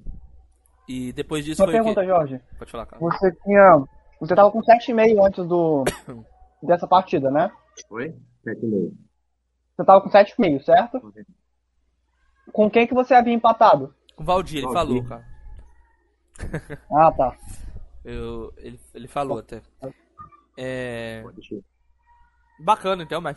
Foi comer uma pizza depois desse resultado? Como é que foi pra comemorar? E depois, Ou tomou uma cervejinha ou não bebe cerveja? É, na época eu tomava, agora eu não mais não. Na época você tomou uma cervejinha, né? Pra... Então, show de bola. Aí agora vamos falar rapidinho aqui pra gente entrar, antes da gente ver a última partida e falar sobre alguns outros pontos. Vamos conversar sobre algumas figuras enxadristas aí capixaba. Perguntar aí como é que é a sua relação com alguns jogadores. O Ruf tá ali já, já apertando pra ver ali as- quem vai ser as pessoas que eu vou perguntar. Não, mas eu, hoje eu queria que o, o mestre falasse aí algumas pessoas que você. É que se eu falar pra ele falar, né, pode ser que ele magoe alguém, né? Eu tenho que escolher, né, assim, quem são as pessoas, porque senão quem ficar de fora vai falar, pô, Jorge, mas você não falou de mim. Não, essa galera mais antiga do estado, eu praticamente tive contato com todos. É, Eu fiz então. mas antes de ir para aí, já, já conheci o Moacir, o Moacir jogava aqui por Petrópolis, Uhum. e no estado do Rio aqui tem um, jogo um de interior, entendeu? Aham. Onde eu ia para o Espírito Santo, já tinha jogos do interior. Aí jogava muito jogos do interior, ele para Petrópolis e eu para Itapirona. Tem os jogos abertos do interior aqui, que tem variedade boa Itapirona contra Petrópolis. Petrópolis. Então eu conheci muito o Moacir aqui. Bacana. Aí depois conheci o Nani aí, Hermes, a galera do Hermes, jogava bastante em casa. Tinha muita gente antiga aí, cara. Pedro, Qual, qual foi o jogador que você teve mais assim, que você acha, né? A gente sabe que pelos seus resultados, na verdade, você não teve dificuldade com. muita dificuldade com ninguém. Mas al- algum jogador assim que você sentia dificuldade de enfrentar o estilo de jogo dele? Qual foi assim que você diria? Sempre o estilo de jogo é difícil é o Nami, né? O Nami que tem um estilo de jogo de, de inglesa, que é muito sólido, entendeu? Aham. Ele consegue sair muito naquelas posições, entendeu? Jogar muito bem nas posições. É. O Moacir que é muito Tá agressivo. todo mundo vendo o Carlos comer, é tenso, hein, velho? Vou ter- Só mudar aqui, mestre, porque o Carlos tá comendo aí. Dele. O Rogério que joga desde quando ele, ele era estudante aqui da faculdade aqui de, de campo. Aham. Ele sempre vinha aqui jogar as partidas, né? estava no clube 91, então o Rogério joga mais de 30 anos mesmo. Ele separava uma abertura, jogava com ele e ganhava. Ele, no fim de semana, ele vinha para jogar aquela abertura, eu estava jogando outra. Eu, não, Ah, aí ia ser malandro, isso que ia ser malandro. Não, pô, tá se dando abertura, agora eu tô jogando outra. Fiz brincadeira, mas no estado tem muita gente boa, é, no ali, aqui, mais antigo. Eu não esquece alguém, mas E o pessoal mais novo aí é Fabrício Rupp, Mário Arnaldo, Bittencourt. É, ele, o, o, André, ele e o André jogavam muito aí no estado aí. Gente, assim. Não, não, bem bacana. É... E, falando, vendo mais um pouquinho aqui, que, que você tá achando, então, é, da proposta da, da xadrez jovem, entendeu? Uma pergunta essa daí não tava no script, mas é uma, uma questão interessante. A gente tem. É, a gente é muito feliz, principalmente pelo, pelo apoio de, não, de todas as pessoas, né, mas também o apoio do senhor, que sempre comparece nos nossos eventos. Messi Nami, o Messi Moacir. E o que, que você acha assim do, da nossa proposta do projeto do xadrez online? Não só do xadrez online, né? A ideia é que a gente expanda, tenha, faça uma expansão nisso aí, né? quando o xadrez ele voltar a ser presencial, né? Que é o que a gente está esperando tanto. O que, que você acha? Não, mas é, vocês, vocês têm parabéns por esse momento que o Estado está passando, o Brasil está passando, todo, todos os lugares.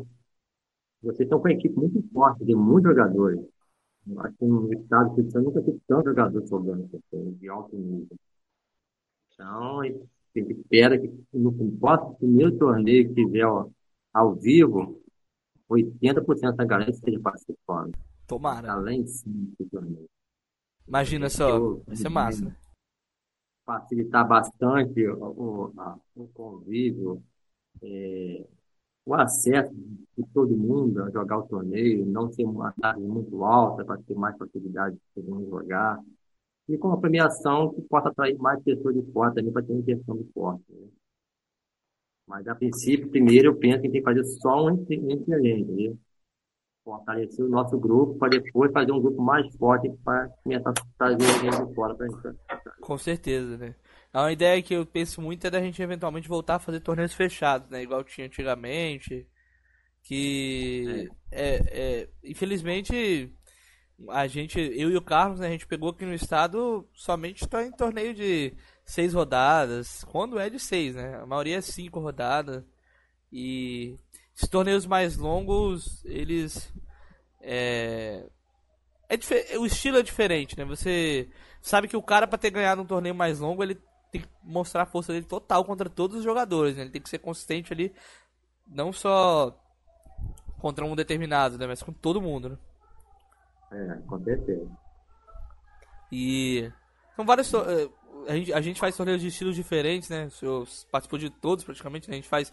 Teve o torneio intermunicipal, né? Que a gente vai ter a segunda edição agora que o senhor disse que tinha gostado, né? Essa dinâmica ela é bacana.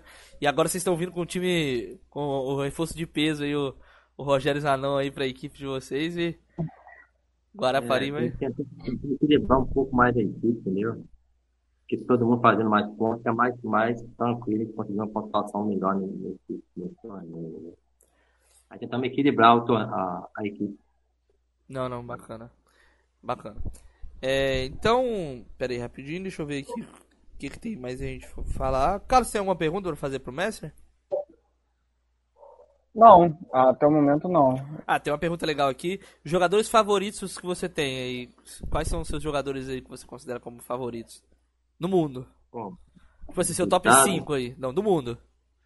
Ou do. Ah. Fala aí. em todas as gerações? Agora, hoje? Todas as gerações.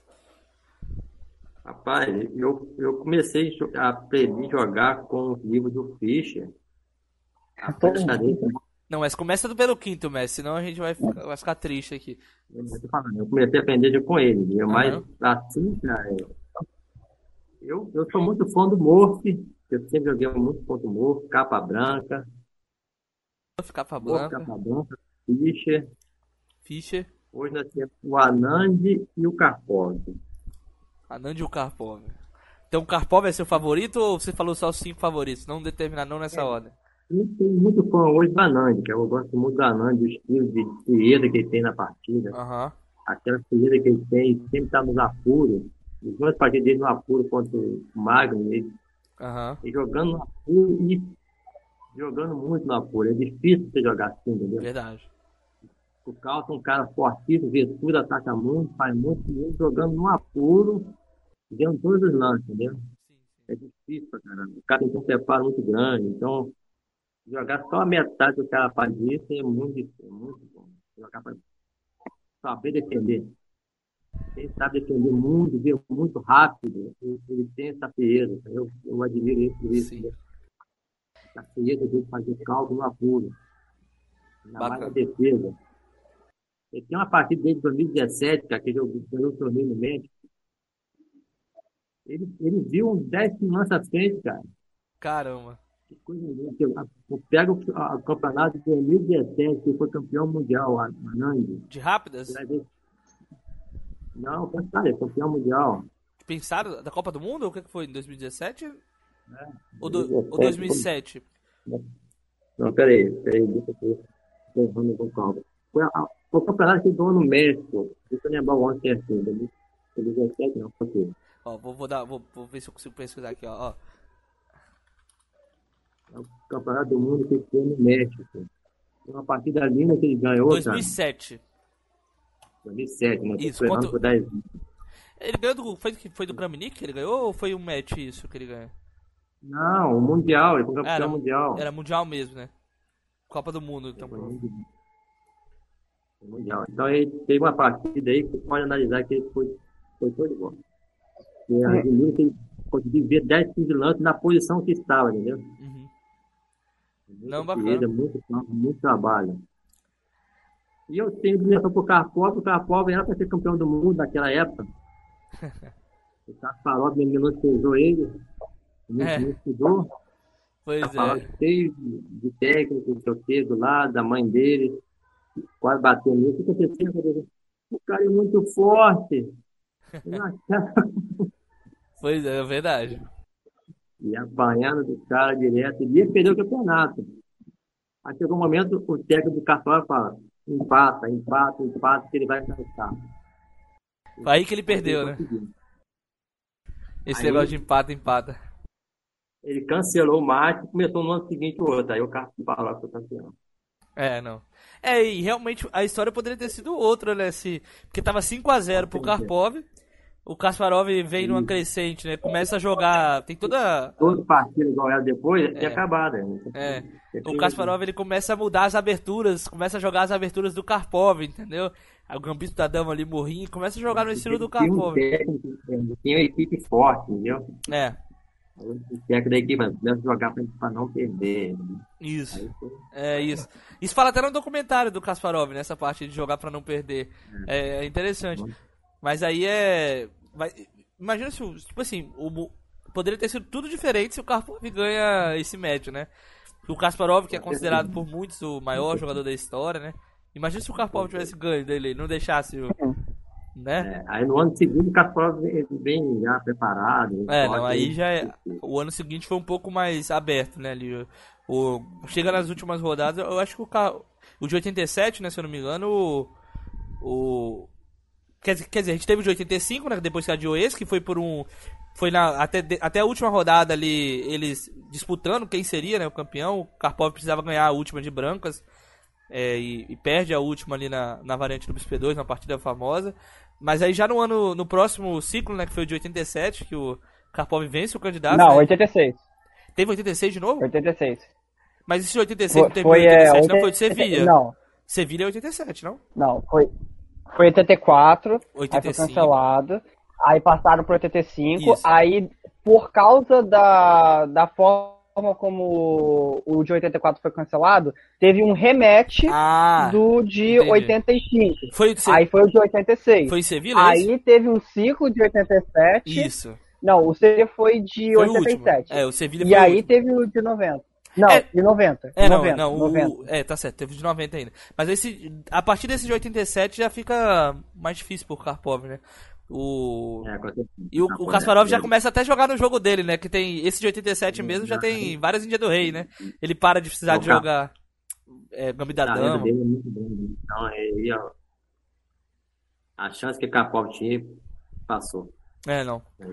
Não, é bem bacana isso aí. Eu sei, eu sei que estamos falando aqui de campeões mundiais, né? Eu, eu, gostaria de falar que o nosso amigo Fabrício Rupp, né, gosta muito de, de um campeão bem específico, né, que é o Casim, né? Ah, o Casim de Anova aí. o cara tem, pra considerar o Rupp, considerar o Casim como campeão mundial no, na beira desses caras aí, já tem que ser meio. É, tem que considerar, vai considerar o quê? O Kalifman também, pô? É cada campeão mundial aí que a gente também. tem. É, não, né? Ponomariov também aí, no mesmo, no mesmo nível aí do, do Karpov, Kasparov, Petrosian. Kasparov. É, não, não, tá certo. É, Messi, outra, outra pergunta bacana aqui. É, sobre o que, que você acha, você falou já um pouquinho, mas falar um pouquinho mais aí, sobre a nova geração aí do xadrez capixaba. O que, que você acha? Foi você. Eu espero que a maioria consiga estar nos torneios, 80% deles. Mas eu falei tem muito talento. O Carlos tá aí, que é um talento nato. Você também. Tem, o- tem o seu irmão, que eu admiro muito jogando. Tem algum detalhe que tem que polir, mas são talentos, outros, outros que têm dado também. Então, eu espero que todos vocês estejam jogando vários torneios daqui para frente e possam levar o nome do estado para muito, muito longe do estado. Show de bola. Vamos ver então a última partida? Bora, bora, bora acompanhar? Vamos lá então, vamos voltar lá. É, deixa eu mudar aqui a Essa cena. partida, essa partida, como foi em 2000, 2003, foi na semifinal no Brasileiro. Foi naquele hotel aí em Vitória do na Beira-Mar aí, foi um hotel, não foi Uruguai não, depois do Uruguai lá na frente. É um laranja. Não, é um hotel chique aí. Tem uma rede de hotéis do estado no Brasil. É, é Ibis, alguma coisa assim? Na- acho que é Bristol. Bristol. É Tem o Bristol e tem o Morada da Praia. Isso. Aí o que acontece? Nessa última, chegando nessa última partida, eu não consegui ver o meu parceiramento. Aham. Aí o que acontece? Eu estava com 5,5. Com, acho que com 5 você tava. Ah não, era 5,5 mesmo, porque era 7 rodadas. Isso, você tava com 5,5 e 6. Não, mas eu fui 6 mil, eu fui 6. Eu estava com 5. Ah, tava com 5, isso mesmo. Eu estava com 5. E eu, Rogério, Nami, saímos para almoçar. Aham. depois dessa primeira rodada, saímos para almoçar. E demoramos a voltar para almoçar. Chegamos quase em cima da hora da rodada. Aí quando nós entramos no salão, chegando no hotel, chegando no salão, quem estava sentado à direita do salão da porta, na mesa? O meu adversário. Ele já estava esperando, nós pegamos uns 5 minutinhos antes ou 10 minutinhos antes de começar a rodada. Aí falou assim: Você já sabe quem você vai jogar? Não, Pedro, eu tô chegando agora, não vi não. Então vem lá no quadro. Então, ó, colocando pressão. Aí quando eu cheguei no quadro ali, o quadro era contra ele. Como que era a relação de vocês? Você conversava bem com ele, com o Agdamos? Não, é tranquilo, até nesse momento é tranquilo. Ele, ele ficar mais na dele, analisar algumas partidas, sempre tranquilo, entendeu? Aí já foi o primeiro, poxa, o cara quer me colocar um emocional baixo, entendeu? Eu, tudo bem. E para mim o empate, praticamente eu era quase campeão empate, né? Porque eu acho que o Campelo estava com 5, mas ele pegou o Bittencourt com 4,5. Eu fico doido para ganhar dele, para não fazer ponto também, falei, a partida vai ser difícil na mesa 2. Aí, quando começou a partida, fizemos os lances, eu ofereci empate. Até para saber o que ele pensava no jogo, né? O que ele está pensando sobre a partida.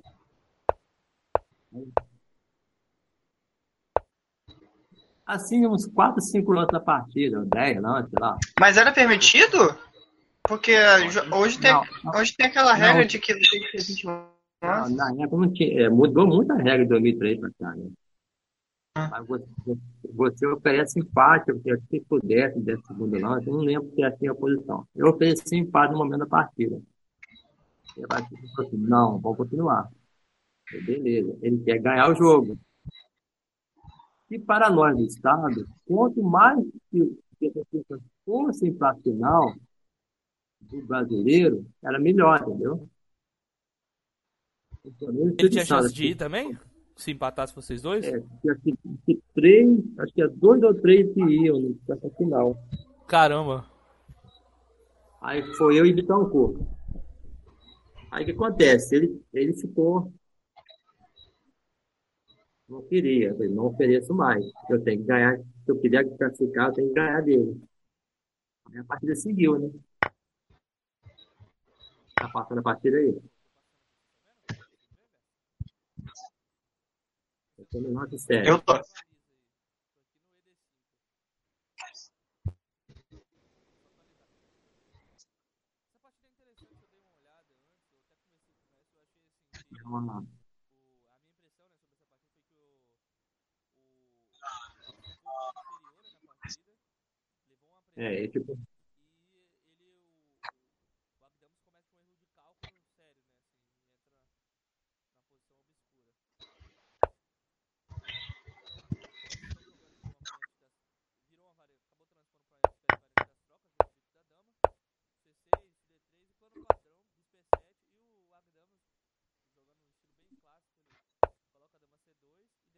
no nota sério. Eu tô. Vamos lá.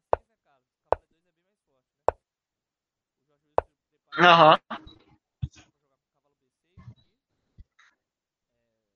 Esse eu acho estranho, hein? Cavalo B6, eu acho meio esquisito. O que que esse cavalo estaria.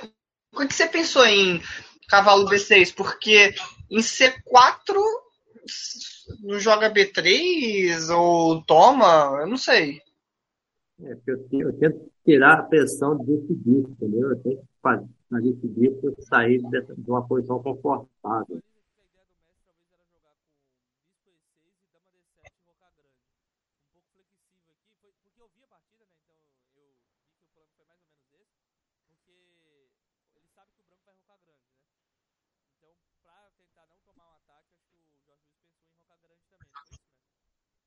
Até um cavalo C4 aí não fica tão ruim, entendeu? Eu vou, vou fazer o meu rock vou fazer um C4 para ficar com um V5, tentar fazer uma maioria desse lado aí, entendeu? E ele vai ficar sem o bispo branco, que é o forte dele, né?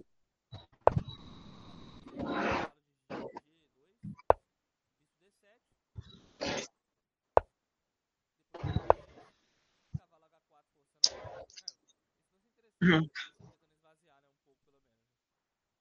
É, tocar perto para diminuir a força aí. Aí esse ataque dele é muito forte, ele faz o dano de rock.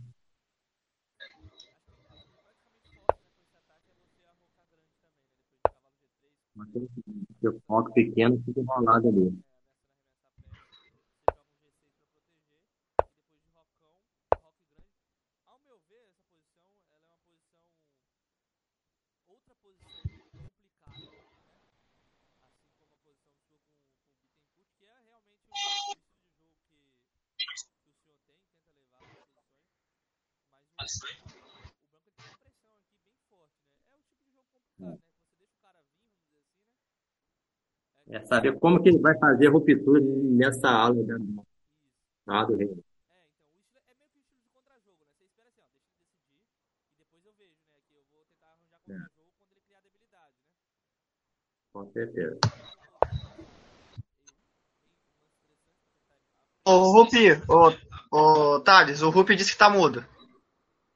Ai, meu Deus, caramba. É, eu tava mudo mesmo. Puxa, tava falando. Mas tá bom. É, então, eu, eu falei aqui, né, sobre a abertura que o, que o Messi joga esse cavalo H5 pra tentar eliminar um pouco a pressão. Depois das trocas e do lance G4, o ataque do Agdamos aqui nessa posição de brancas, ele é um ataque muito forte é, no flanco rei. Então, visando isso, o Messi Jorge Wilson ele defende que qualquer possível abertura do qualquer, qualquer possível entrada do cavalo primeiro e depois tira o rei do, do, do alvo, né, que seria o branco que que seria o flanco rei. Rupi aí, ó, já que o Rupi tá falando, Rupi, eu espero uma doação aí então do do, do monitor de sua parte aí pra mim pra. Então, depois de torre de, de HE1, bispo E6.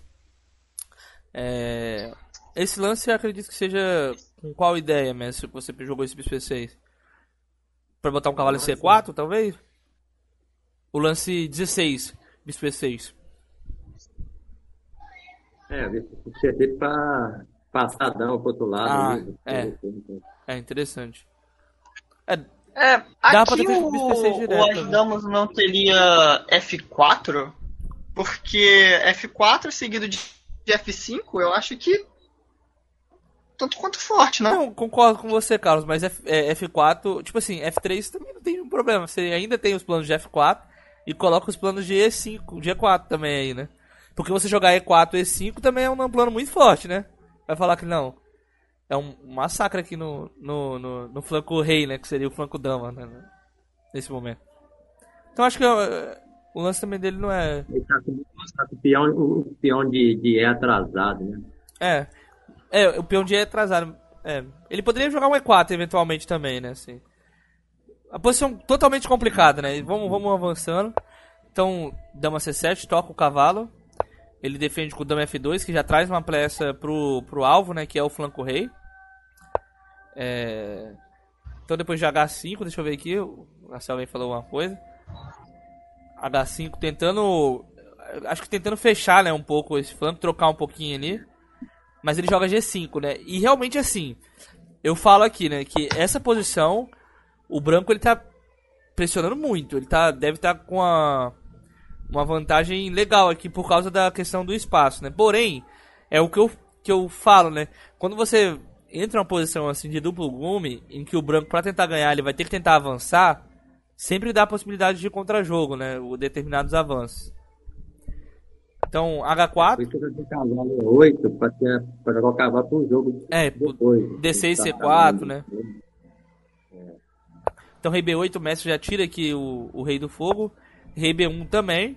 E cavalo D6 aqui, preparando aqui pra passar um cavalo pra C4. Alguns pulos de cavalo aí. Ou cavalo pra B5 também, né? Que é o que o, o, o plano que o O mestre rei faz. B1 pra defender o rei, porque eu sempre tinha a posição do cavalo na coluna dele, né? É, verdade, realmente. Vai abrir a coluna, né? Do- o- aí o Messi ele já visualizou esse plano depois de G4, que foi jogar com A6. Eu acredito que a posição aqui do preto é bem difícil e se capturar vai ficar. Que é o- a reação que dizem que é a temática, né? Toda vez que o peão chega em A4 você tem que tomar, mas essa capturar vai ficar muito difícil, vai ficar muito difícil de defender, né? Então o Messi mantém a atenção, porque se, aí se ele captura aí sim o, o você joga cavalo toma, né? A posição já fica mais simples. Mas toda a ideia do, do mestre pro- provavelmente jurou em torno desse cavalo B5 aqui. é, tentando desequilibrar a posição. Tenha a preocupação de fazer o E4, porque o bicho está em cima do, do peão aqui, do guiador, né? É. Ah, interessante, verdade. Legal. Então cavalo B5, o. o. É o mestre também, né? O Agdamos é mestre também, não é, Carlos? Acho que é, né? Mestre Feed. Mestre Feed. Mestre É. Feed. Mestre Feed aí, Agdamos retoma com peão de A. O Mestre Feed, Agdamos joga cavalo toma B5 e o Jorge Wilson retoma com peão de A aqui. Posição bem crítica, né? Eu diria que é, é uma posição difícil para as pretas. Mas o Jorge é um jogador. É, a- eu, a- uma das características mais fortes do Jorge, ao meu ver, é a, a resiliência, né, Carlos? Que a gente fala muito. O Mestre Jorge é muito resiliente em posições de. É, ele sempre. Eu acho que o- ele não, se, não fica desestabilizado nesse momento, né? De ter que se defender. Acho que ele sabia que ele, tava, que ele ia ter que se defender por alguns lances, né? E. E como você não fica, vamos dizer assim, frustrado, né? Ou com raiva, não perde a cabeça nessas posições, acaba que você consegue ser resiliente, né? Que é o que a gente fala, né? Ter ali. Demorar mais pra. Pra. Ou às vezes nem romper, né? Demorar mais ali pra, pra perder, ou às vezes nem perder, que é o que acontece. Colocar problemas, né, pro adversário. F4, vi- você já vi- visualiza, né, que é é interessante tirar esse bispo daí, né? Porque se o F5 chega atacando o bispo, ele vai ser muito mais forte. Então o mestre já tira com ganho de tempo. E depois de torre É, C1. agora que essa questão de pro ataque desse lado aí, ficou mais fácil você defender, né? Uhum. É, não, entendi. Essa atitude de peões, tudo na casa preta e ninguém viu na casa branca, ficou mais fácil defender. Uhum. Ah, não. Ele tentou colocar os peões na casa preta pra matar o meu bicho de casa branca, né? O bicho dele tá jogando o meu não, né? É. E ameaçou também bispo B5, né? Acho que foi também o golpe que ele tentou ameaçar em, você.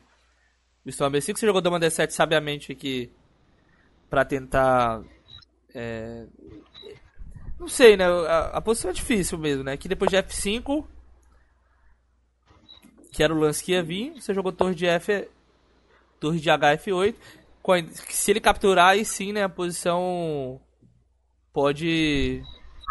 Vai mudar o, o lado, né? Provavelmente, porque peão toma. É, aí, aí, aí o, o Jet dá uma pontuação boa pra ele, uma vantagem É, não. grande, mas né? realmente parece, assim, né? Pelo, pelo avanço, que, pela vantagem de espaço que ele tem. Só que, como eu disse, essa partida ela é interessante de mostrar, porque ela mostra uma, um ponto forte seu que é muito que é um diferencial, né, de alguns outros jogadores, que é a resiliência. Ele ficou pensando assim, de repente, eu tô com a partida ganha, qualquer um que fizer eu vou ganhar. É, isso aí, é, isso aí. E eu acho que, tipo assim, é, isso aí é uma característica que tem que ser muito treinada, entendeu? Eu acho que, eu acho que, você acha que tem algum outro jogador assim? Eu acho, por exemplo, Pode falar. Não, eu, olha só, eu penso assim, que eu e você, Thales, a gente não tem isso. então, isso que eu ia falar, que eu não sou assim. Eu, particularmente, se eu fico no lance 5, tô pior, eu perco o jogo. Você é tipo assim, automático. É como se fosse assim. É como se fosse um argumento lógico, né? Aris, é, é Sócrates é mortal, todo mundo é mortal, logo Sócrates é mortal. Eu, o meu é assim: se eu fico pior na abertura, eu perco. Eu estou pior na abertura, logo eu perco. É, né? E eu acho é um que isso aí, né? acontece. Né? O if. Pode falar de por causa que da forma como nós aprendemos, né? Como nós aprendemos a jogar, porque você vê o Jorge, pelo que ele falou, ele aprendeu a jogar com com, com um irmão, um zoando o outro, um perde aqui, outro fica lá tentando dar truque no outro. Você vê, por exemplo, também o, o pessoal de Aracruz mesmo o pessoal de Aracruz que aprendeu a jogar assim, eles não tem esse negócio de que, ah, não, mas aqui o computador tá falando que é isso, tá? Não, então ganha aqui. Ou o Mario mesmo. O Mario, é. às vezes a gente fala, pô, Mario, mas esse lance é meio estranho. Ah, então ganha. Tipo de coisa que a gente não, não possui essa coisa meio prática, né? Que a gente fica muito vendo a teoria que, ah, não, porque o, o GM tal disse que essa manobra é ruim. É. Ah, então é ruim, então eu vou perder se eu cair nessa coisa. Uhum. Eu acho assim que o é, é uma posição difícil aqui de, de, de defender. Eu estaria é, traumatizado de pretas. Mas o, é o Jorge jogando, e que é um jogador, como eu disse, muito resiliente. E esse é o diferencial, porque acaba que o branco ele tem que tomar uma decisão. O que, que ele vai fazer, né? E às vezes você coloca um problema pro cara. O que, que você faz? Entendeu? Beleza, você tenta ganhar, mas você tem um monte de opção. Escolhe um aí, né? E ele vai se nessa nessa de escolher uma opção é onde o jogador se perde, né? Que ele tem que escolher, né? Entre capturar, entre jogar F6, entre jogar E6 eventualmente, entre manter a tensão, entre preparar alguma ruptura no. Talvez aí algum bloqueio no flanco rei, entendeu? Um B3 primeiro. Ou preparar para dobrar as torres na coluna E. E isso aí você passa a bola pro cara, né? E o cara tem que pensar e decidir como que ele vai tentar ganhar, né? E aí é. O... Pode falar, cara. O Rupi aqui falando nos comentários, vou ler aqui. É, mas que bobagem. No nosso nível, o pragmatismo é o mais importante. o pior são jogadores que empatam porque o livro disse que é empate, né? Ainda bem que nenhum de nós faz isso, não é, é mesmo? Não, não mas a, quando a variante é forçada, né, Carlos? Ali que é forçada, que tem um perpétuo, é. às vezes tem que empatar, pô. Vou fazer o quê? Algumas. Quem faça isso, mas variante forçada empate, né? É, não tem o que fazer. É, então o, o, o Agdamos passa a dama pra, pra F2 aqui. Tô, pra C2, né, no caso. Fica viajando, né? Porque o flanco rei agora tá do outro lado, né? Pra C2 aqui no agora caso. Você tem que trocar seu peão. É, isso, tem que trocar isso que eu ia falar, ameaçando o peão. Então você é obrigado a trocar e a gente vê aqui uma posição bem difícil pra preto por causa do peão de F7, né? Esse é o problema da posição, né? Aqui ele prefere o bispo do seu cavalo. Ele prefere. Esse é um detalhe ah, ele prefere tomar de cavalo, cavalo aqui, né? Ah, interessante, hein? Porque você ameaça o cavalo D6, né? E segura o bispo, né? É, porque se ficar com o bispo, de repente fica com uma vantagem maior, entendeu? Hum, entendi, não. Legal, não sei. Então ele. Mas ele toma de, de bispo? Depois de bispo toma, cavalo. Dama toma, ele, ele já troca, né? Talvez. Interessante também, né? Tem muita fraqueza, né? Dizem que o cavalo ele é a peça que mais. Tudo, Aí troca tudo no final, entendeu? É. E aí você também já tenta se ativar aqui, botar um cavalinho E4, né? Ameaça um cheque. Colocar o cavalo pro jogo. O cavalo tem que ir pro jogo. Exatamente. E aí depois de torre. A gente vê que o Akdamos tá jogando muito bem, né, até aqui, né? É um jogo assim de. Tá vendo? Não é, Carlos? Um jogo. Um nível lá em cima. Muito sólido, muito É. forte. E o Messi aqui, o Jorge Wilson já Não é, à começa a não é à complicar. toa que ele. Agora, É, é à toa que ele empatou com o Smyslov, né? Ah, Pode falar, Messi. nessa posição, depois de torre F2, esse C5 é, é muito bom, né? É. É, Aqui, né? Depois de torre D8, aí C5 que você joga, né? Já complica a posição totalmente, né? Ele, ele faz torre F2, né? Ele faz torre F2, eu faço C5. E a posição é o caos aqui, total. Aí ele tenta primeiro tirar meu cavalo Com né? B3, sabiamente. Cavalo A5. E cavalo D6 atacando a torre. Torre aqui. Ele tá, parece que ele tá jogando assim. Uma partida perfeita, né? Do, do Agdamos. E ele joga peão toma. Então, toma. Só que o cavalo, ele vai, ele vai em C6. É, ele volta pra Daí ele vai C6. pra C6. Ameaçando tomar em E5, eventualmente. Tá caindo mais um peão em F7. Que é o que ele faz. Torre Sim. toma, torre toma, cavalo toma. Defendendo, mas aí. Você começa a trazer o rei aqui, né? O cavalo tá. O cavalo tá meio. Um pouco. Ele não pode se mexer, porque senão cai o peão de D4. Não. Posição bem difícil aqui pras pretas. Porém, ele tem que É? ganhar, né? 5, né, Thales? Oi, fala de novo? G5, isso aí. 5, É, não dia é cinco. 4. É porque tá, tá, tá virando. O tabuleiro tá virado aqui, isso aí. Então, torre. Torre pra F1, defendendo o, o cavalo. Ameaçando torre F6, eventualmente jogar com G6, né? É. Realmente a posição é muito complicada. Vamos ver como é que vai acontecer o- a virada, né? Que provavelmente vai ser um erro de cálculo. Que é o que mais importa nas partidas, né? Não adianta você ser um estrategista se você não calcula bem, né? Ou que você. Se você dá um. tem um momento de descanso, né? E e joga mal. Jogou Torre F6 aqui, parece um lance muito forte. É, é, tem um momento agora, um momento agora da partida, é, foi no lance, foi no lance 44, Aham, peraí. Acho que tá meio baixo. Não, não, não deu pra ouvir, deu pra ouvir. Foi no lance 44, tá tranquilo. Aí ele trocou as torres, né? Que eu 45. acho assim, que talvez não precisava, né? De lance trocar. 45, lance 45, Aqui. parte D4. É, no 43. Ele pega um peão, ele Ah, não, pega um peão quando ele faz o,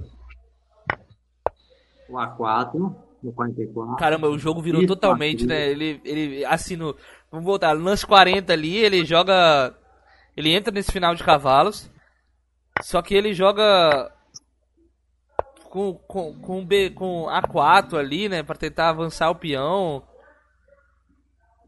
É, aí E- quando ele faz o D4, eu faço D4. É, quando ele joga cavalo D6, e eu jogo rei D6, aconteceu um, lance, um momento tenso na partida. o quê? Porque eu no calor do jogo, eu no calor do jogo, Aham. eu faço eu faço o lance de rei D6 rápido. Rei D5, né? É, é rei D5. Uhum. Rei D5 rápido. Só que eu tenho certeza do lado também que eu não fiz o lance batendo o rei no tabuleiro. Ah, E ele reclama. Não pode Eu não bater o compreendi. no Eu não, tá muito bateu o rei no tabuleiro, ele bateu como se ele estivesse batendo, entendeu? Assim, com barulho, É. com Tem força. um som, tem um som atrapalhando aí. Alguém tá com o áudio aí, alguma coisa Peraí, peraí. atrapalhando. Não, pode, pode, pode ir falando aí, acho que era eu, mas pode ir falando. Aí quando eu jogo o rei D5, ele, ele reclama. Quando eu- Quando eu faço o rei D5, ele, ele diz que o lance foi muito forte. Não pode bater o rei no tabuleiro. Caramba. Se acontecer de novo,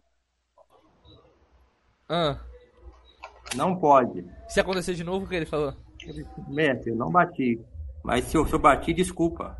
Eu tô no calor do jogo, não vi, desculpa. Beleza. A partida continua. Não, mas ele falou se acontecer de novo, o quê? Ele joga a cavalo. Vai cair os peões aqui do lado aqui. Desculpa, mas ele falou se acontecer de novo o quê, mestre? Se acontecer de novo. Não, ele não vai acontecer, não pode acontecer de novo. Ah, tá. Ele Tá falou isso, né? Não pode acontecer, entendi. Mas por que, que não pode bater o rei? É tipo, que fez muito barulho e atrapalhou ele? Ele acha que é ofensa, É. bateu a tabuleiro. Não Caramba, imagino a Da tensão. formação, Eu imagino a tensão de da um final formação. Você não pode ficar batendo peça no tabuleiro. Você tem que jogar tranquilo, apertar o relógio, uma boa. Por que você tá batendo peça no tabuleiro? Aham. Não tem que bater peça. no Nossa, e, a- e, tipo assim, a a posição do branco desmoronou, porque o, ele tá, o Jorge tá jogando cavalo G6 e tomando, entendeu? E não tem como evitar isso, né? Aí, quando ele faz do peão lá embaixo, o G6, ele entrega o peão de graça. O, Lu, peraí, o Lucas Romanos perguntou em que ano foi essa partida? 2003, na semifinal do Brasileiro, onde o Jorge foi campeão, né? E classificou, de uma semifinal do Brasileiro, classificou pra jogar a final. Aí ele faz o quê? Você falou? O rei de... O rei Ele C- faz o G6, G6. ele já, já, já chateado, sabendo que vai perder. Aí ele oferece empate. Aham. Caramba, né? Não, agora, agora não quero não. Caramba. Pois é, Agora a gente vai chegar numa situação inusitada que eu vou falar. Eu analisando essa partida, olha só. E aí eu quero tentar entender, porque eu sei que a gente tá de fora é outra coisa, né? E quando a gente tá no. Eu queria entender melhor como é que foi, porque eu vi essa partida aqui em casa e eu fiquei assim, meio confuso, porque no final, quando a gente chega nessa posição aqui que a gente sabe. O Jorge Wills fica ganho aqui, né? Que é o que, o computador fala, que nessa posição aqui, ele tá atacando o cavalo em A3, atacando o peão de C4. E aí o, ele joga rei C2, né? E o mestre não captura o, cav- o, o, o cavalo, que é. Dá pra entender, né? Porque a posição vai complicar totalmente. E joga rei A4. E o computador, a partir de agora, ele, ele fala que essa posição é empate. Entendeu? Até o final. E eu queria ver o que aconteceu, assim, como que foi na época, vocês não tinham computadores. É, ele abandonou assim, como que foi a, a feição, né? Porque teve cavalo tomar 4 e eu consigo entender que, ó, nessa posição aqui, que é a posição do abandono, que é difícil segurar os dois peões mesmo, entendeu? Eu não sei como é que empata. Tão fácil, né? Então, um pouquinho então. Eu tô aqui em cavalo, o cavalo captura em G6, aí a partida continua, o cavalo, Isso. cavalo A3. Aí eu, aí eu jogo rei. Rei B4. Rei toma B4.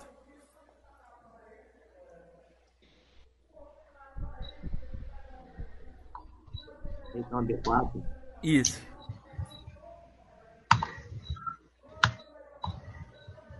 Você tá visualizando aí, cara?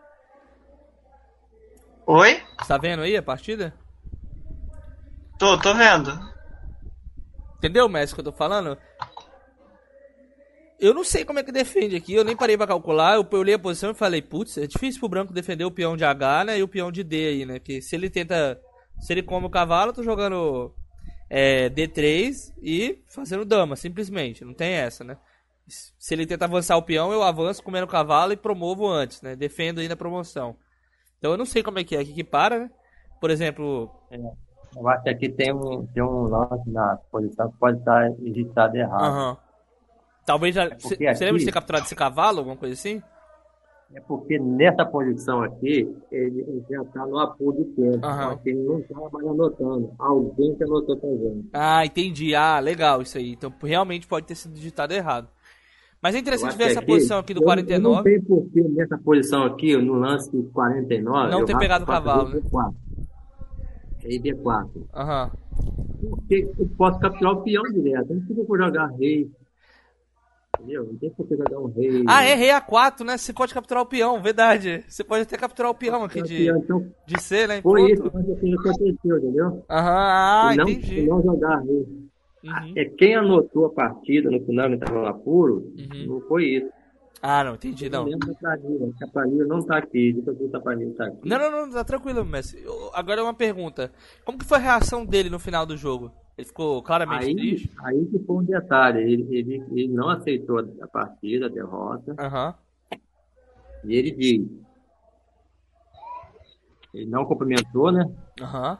pegou a planilha, jogou a planilha, ele joga a planilha pra cima de mim Aham. e fala assim, na próxima partida que você fazer, eu vou jogar um rei na sua cabeça. Caramba. Caramba. Vou jogar o rei? É, o rei na sua cabeça. Caramba. Mas, e aí... Não, e o Jorge bem Aí, tranquilo, quando eu eu acho que... levantei, entendeu? eu levantei, quando eu levantei, ele. A pessoa, não, briga não, não, não tá brigando não, ele tá, ele tá me ofendendo, eu não, não falo nada. eu- O que acontece na partida, fica na partida, entendeu? Caramba. Não, e, e a próxima partida? Vocês tiveram a próxima partida, né? Aí, cara, ficou naquele clima, né? Poxa vida, todo mundo falou, poxa, eles, eles dali foram embora pra casa, não esperou a premiação. E ele, ele tem vários episódios, pô. Toda, todo mundo tem um episódio com ele aqui. Hermes veio, teve episódio. Moacir acho que não teve episódio, não, mas o Hermes teve um episódio sério, né, Carlos? Então, Mas aí, ele jogou depois um torneio em Cachoeiro, ele foi no torneio, numa boa, tranquilo, não tivesse acontecido nada. Aham, Aí é. teve um torneio depois lá na cidade dele, ele realmente foi lá, jogou, ele recebeu bem, tivesse acontecido nada também, né? Então ficou no tabuleiro aqui. É, não, não. É, é um momento do jogo ali, né? Igual futebol ali também, né? Sangue esquenta, É. depois de perdido, você briga com o É, cara. mas é, tem que respeitar o adversário, mas o que aconteceu no tabuleiro, ficou no tabuleiro. Exatamente, tá certo. Não falando que ele fez foi certo, né? Mas ele tava esquentado é, ali. É isso, é isso. Verdade. Então, é, esse torneio em específico foi um torneio muito importante que o Messi Jorge ganhou. Foi a única final que você jogou, né, Messi? A única final depois, né? Foi a única final que você conseguiu classificar. Foi a única final que eu joguei. E foi como essa final? Você lembra? Foi muito Final foi difícil. tensa, porque foi muito difícil, porque eu, eu saí de Itapirona, indo pro Rio, seis horas de ônibus, subi a serra de Miguel Pereira, que é mais duas horas e meia, três horas. Eu Passei o mal lá no, no torneio, na época. Era, era, acho que nove rodadas, uma partida por dia, duas partidas por dia. Aham. Então, ficou uns cinco dias lá, eu, eu não fiquei confortável, eu não, não joguei bem, não. Mas isso é desculpa, mas Não, não, mas não é, vai jogar não, entendeu? dá pra com- compreender.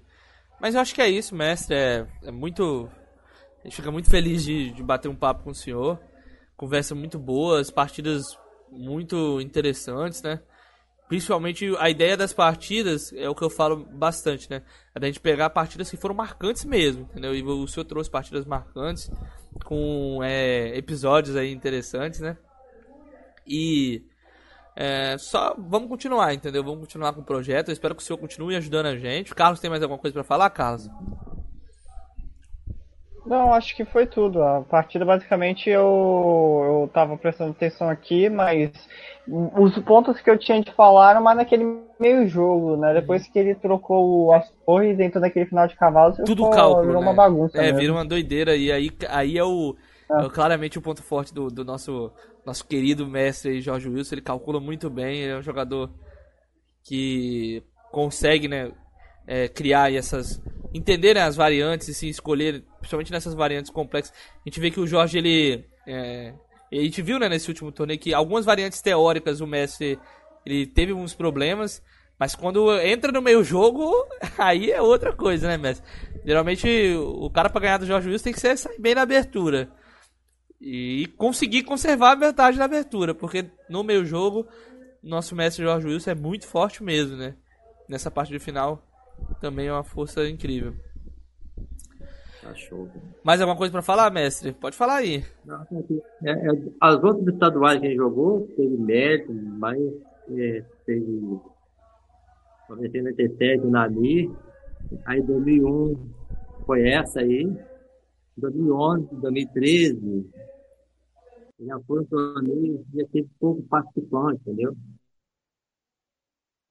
Foi o o Fabia, quase ganhou o torneio, o Fabia estava na frente de um ponto, aí foi a última rodada, aí consigo ganhar do Abia, aí tiro o, campeonato do Abia.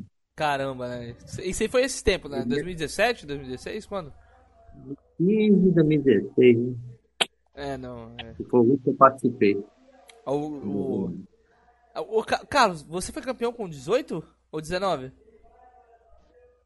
Eu fiz 19 no torneio. Ah, então o Abias ele seria o único campeão estadual sub-18, né? O Espírito Santo nunca teve. Ele teve a chance aí, o Abias, de ter sido campeão estadual, né, com menos de 18 anos. O Carlos foi quase, né? Mas, Quase, é. acho, acho que é complicado ter alguém aí nos próximos anos. Vamos ver. Tá com uns 10 Verdade. anos, talvez aí. Se surgir um. O, o- É, o individual, o código individual é difícil manter um, um nível por 10, 15 anos, né? é, exatamente. Exatamente. Entendeu? Mantém, professor de várias modalidades. É, não. Também é fica. Acho difícil agora, mas é o. Daqui, daqui 8 anos, o. Daqui 8 anos o filho do Carlos vai estar com 15 anos. entendeu? O Carlos tem um filho com, com, com 7 anos. Daqui 8 anos o filho do Carlos vai estar com 15 anos. Pode ser que Ai, ele, ai. Que ele tenha uma força alta aí, né, Carlos? Conta pra gente. O seu filho. aí. Ah, né?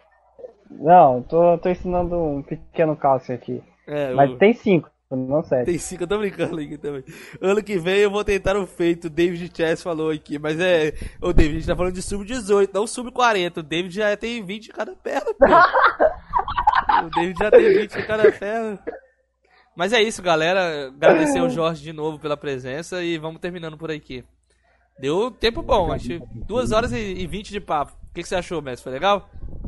Eu agradeço a vocês pelo convite, passar um pouquinho mais da história. Eu tenho muita coisa ainda para oferecer a vocês, tá? Eu que E vamos que vamos, hein, mestre? Vamos jogando os importante. torneios. Que. falo para jogadores aqui, alguns, alguns alunos, que respeitem os mais antigos, mesmo que, que traga pouco, está pouco longe, o respeito é importante, entendeu? Sempre respeitar a história, respeitar o que está dando passou. Igual vocês daqui a uns anos vão estar, estar do outro lado, joga começando. Realmente. Tá, o, o outro lado da moeda daqui a pouco. Né? Com 30 anos eles estão aí com a idade que eles têm Não, não, realmente. Está sempre um legado bom, a frente é importante. Não, show de bola, mestre. Brigadão aí. Espero que o senhor continue com a gente ajudando nos torneios, elevando o nível e puxando a galera, entendeu? Que é isso que o senhor mais faz. Eu acho que é puxar a galera, você mostra ali pro pessoal como que o mestre joga. Isso é muito importante pra gente. A gente tem o contato com o mestre, né? Beleza, mestre? Obrigado, obrigado pelo convite e abraço a todos. Show de bola. Obrigado pro meu amigo Carlos também por ter ajudado nos comentários. Tamo junto, hein, Carlos. Então valeu, galera. Um abraço pra todos. Até a próxima e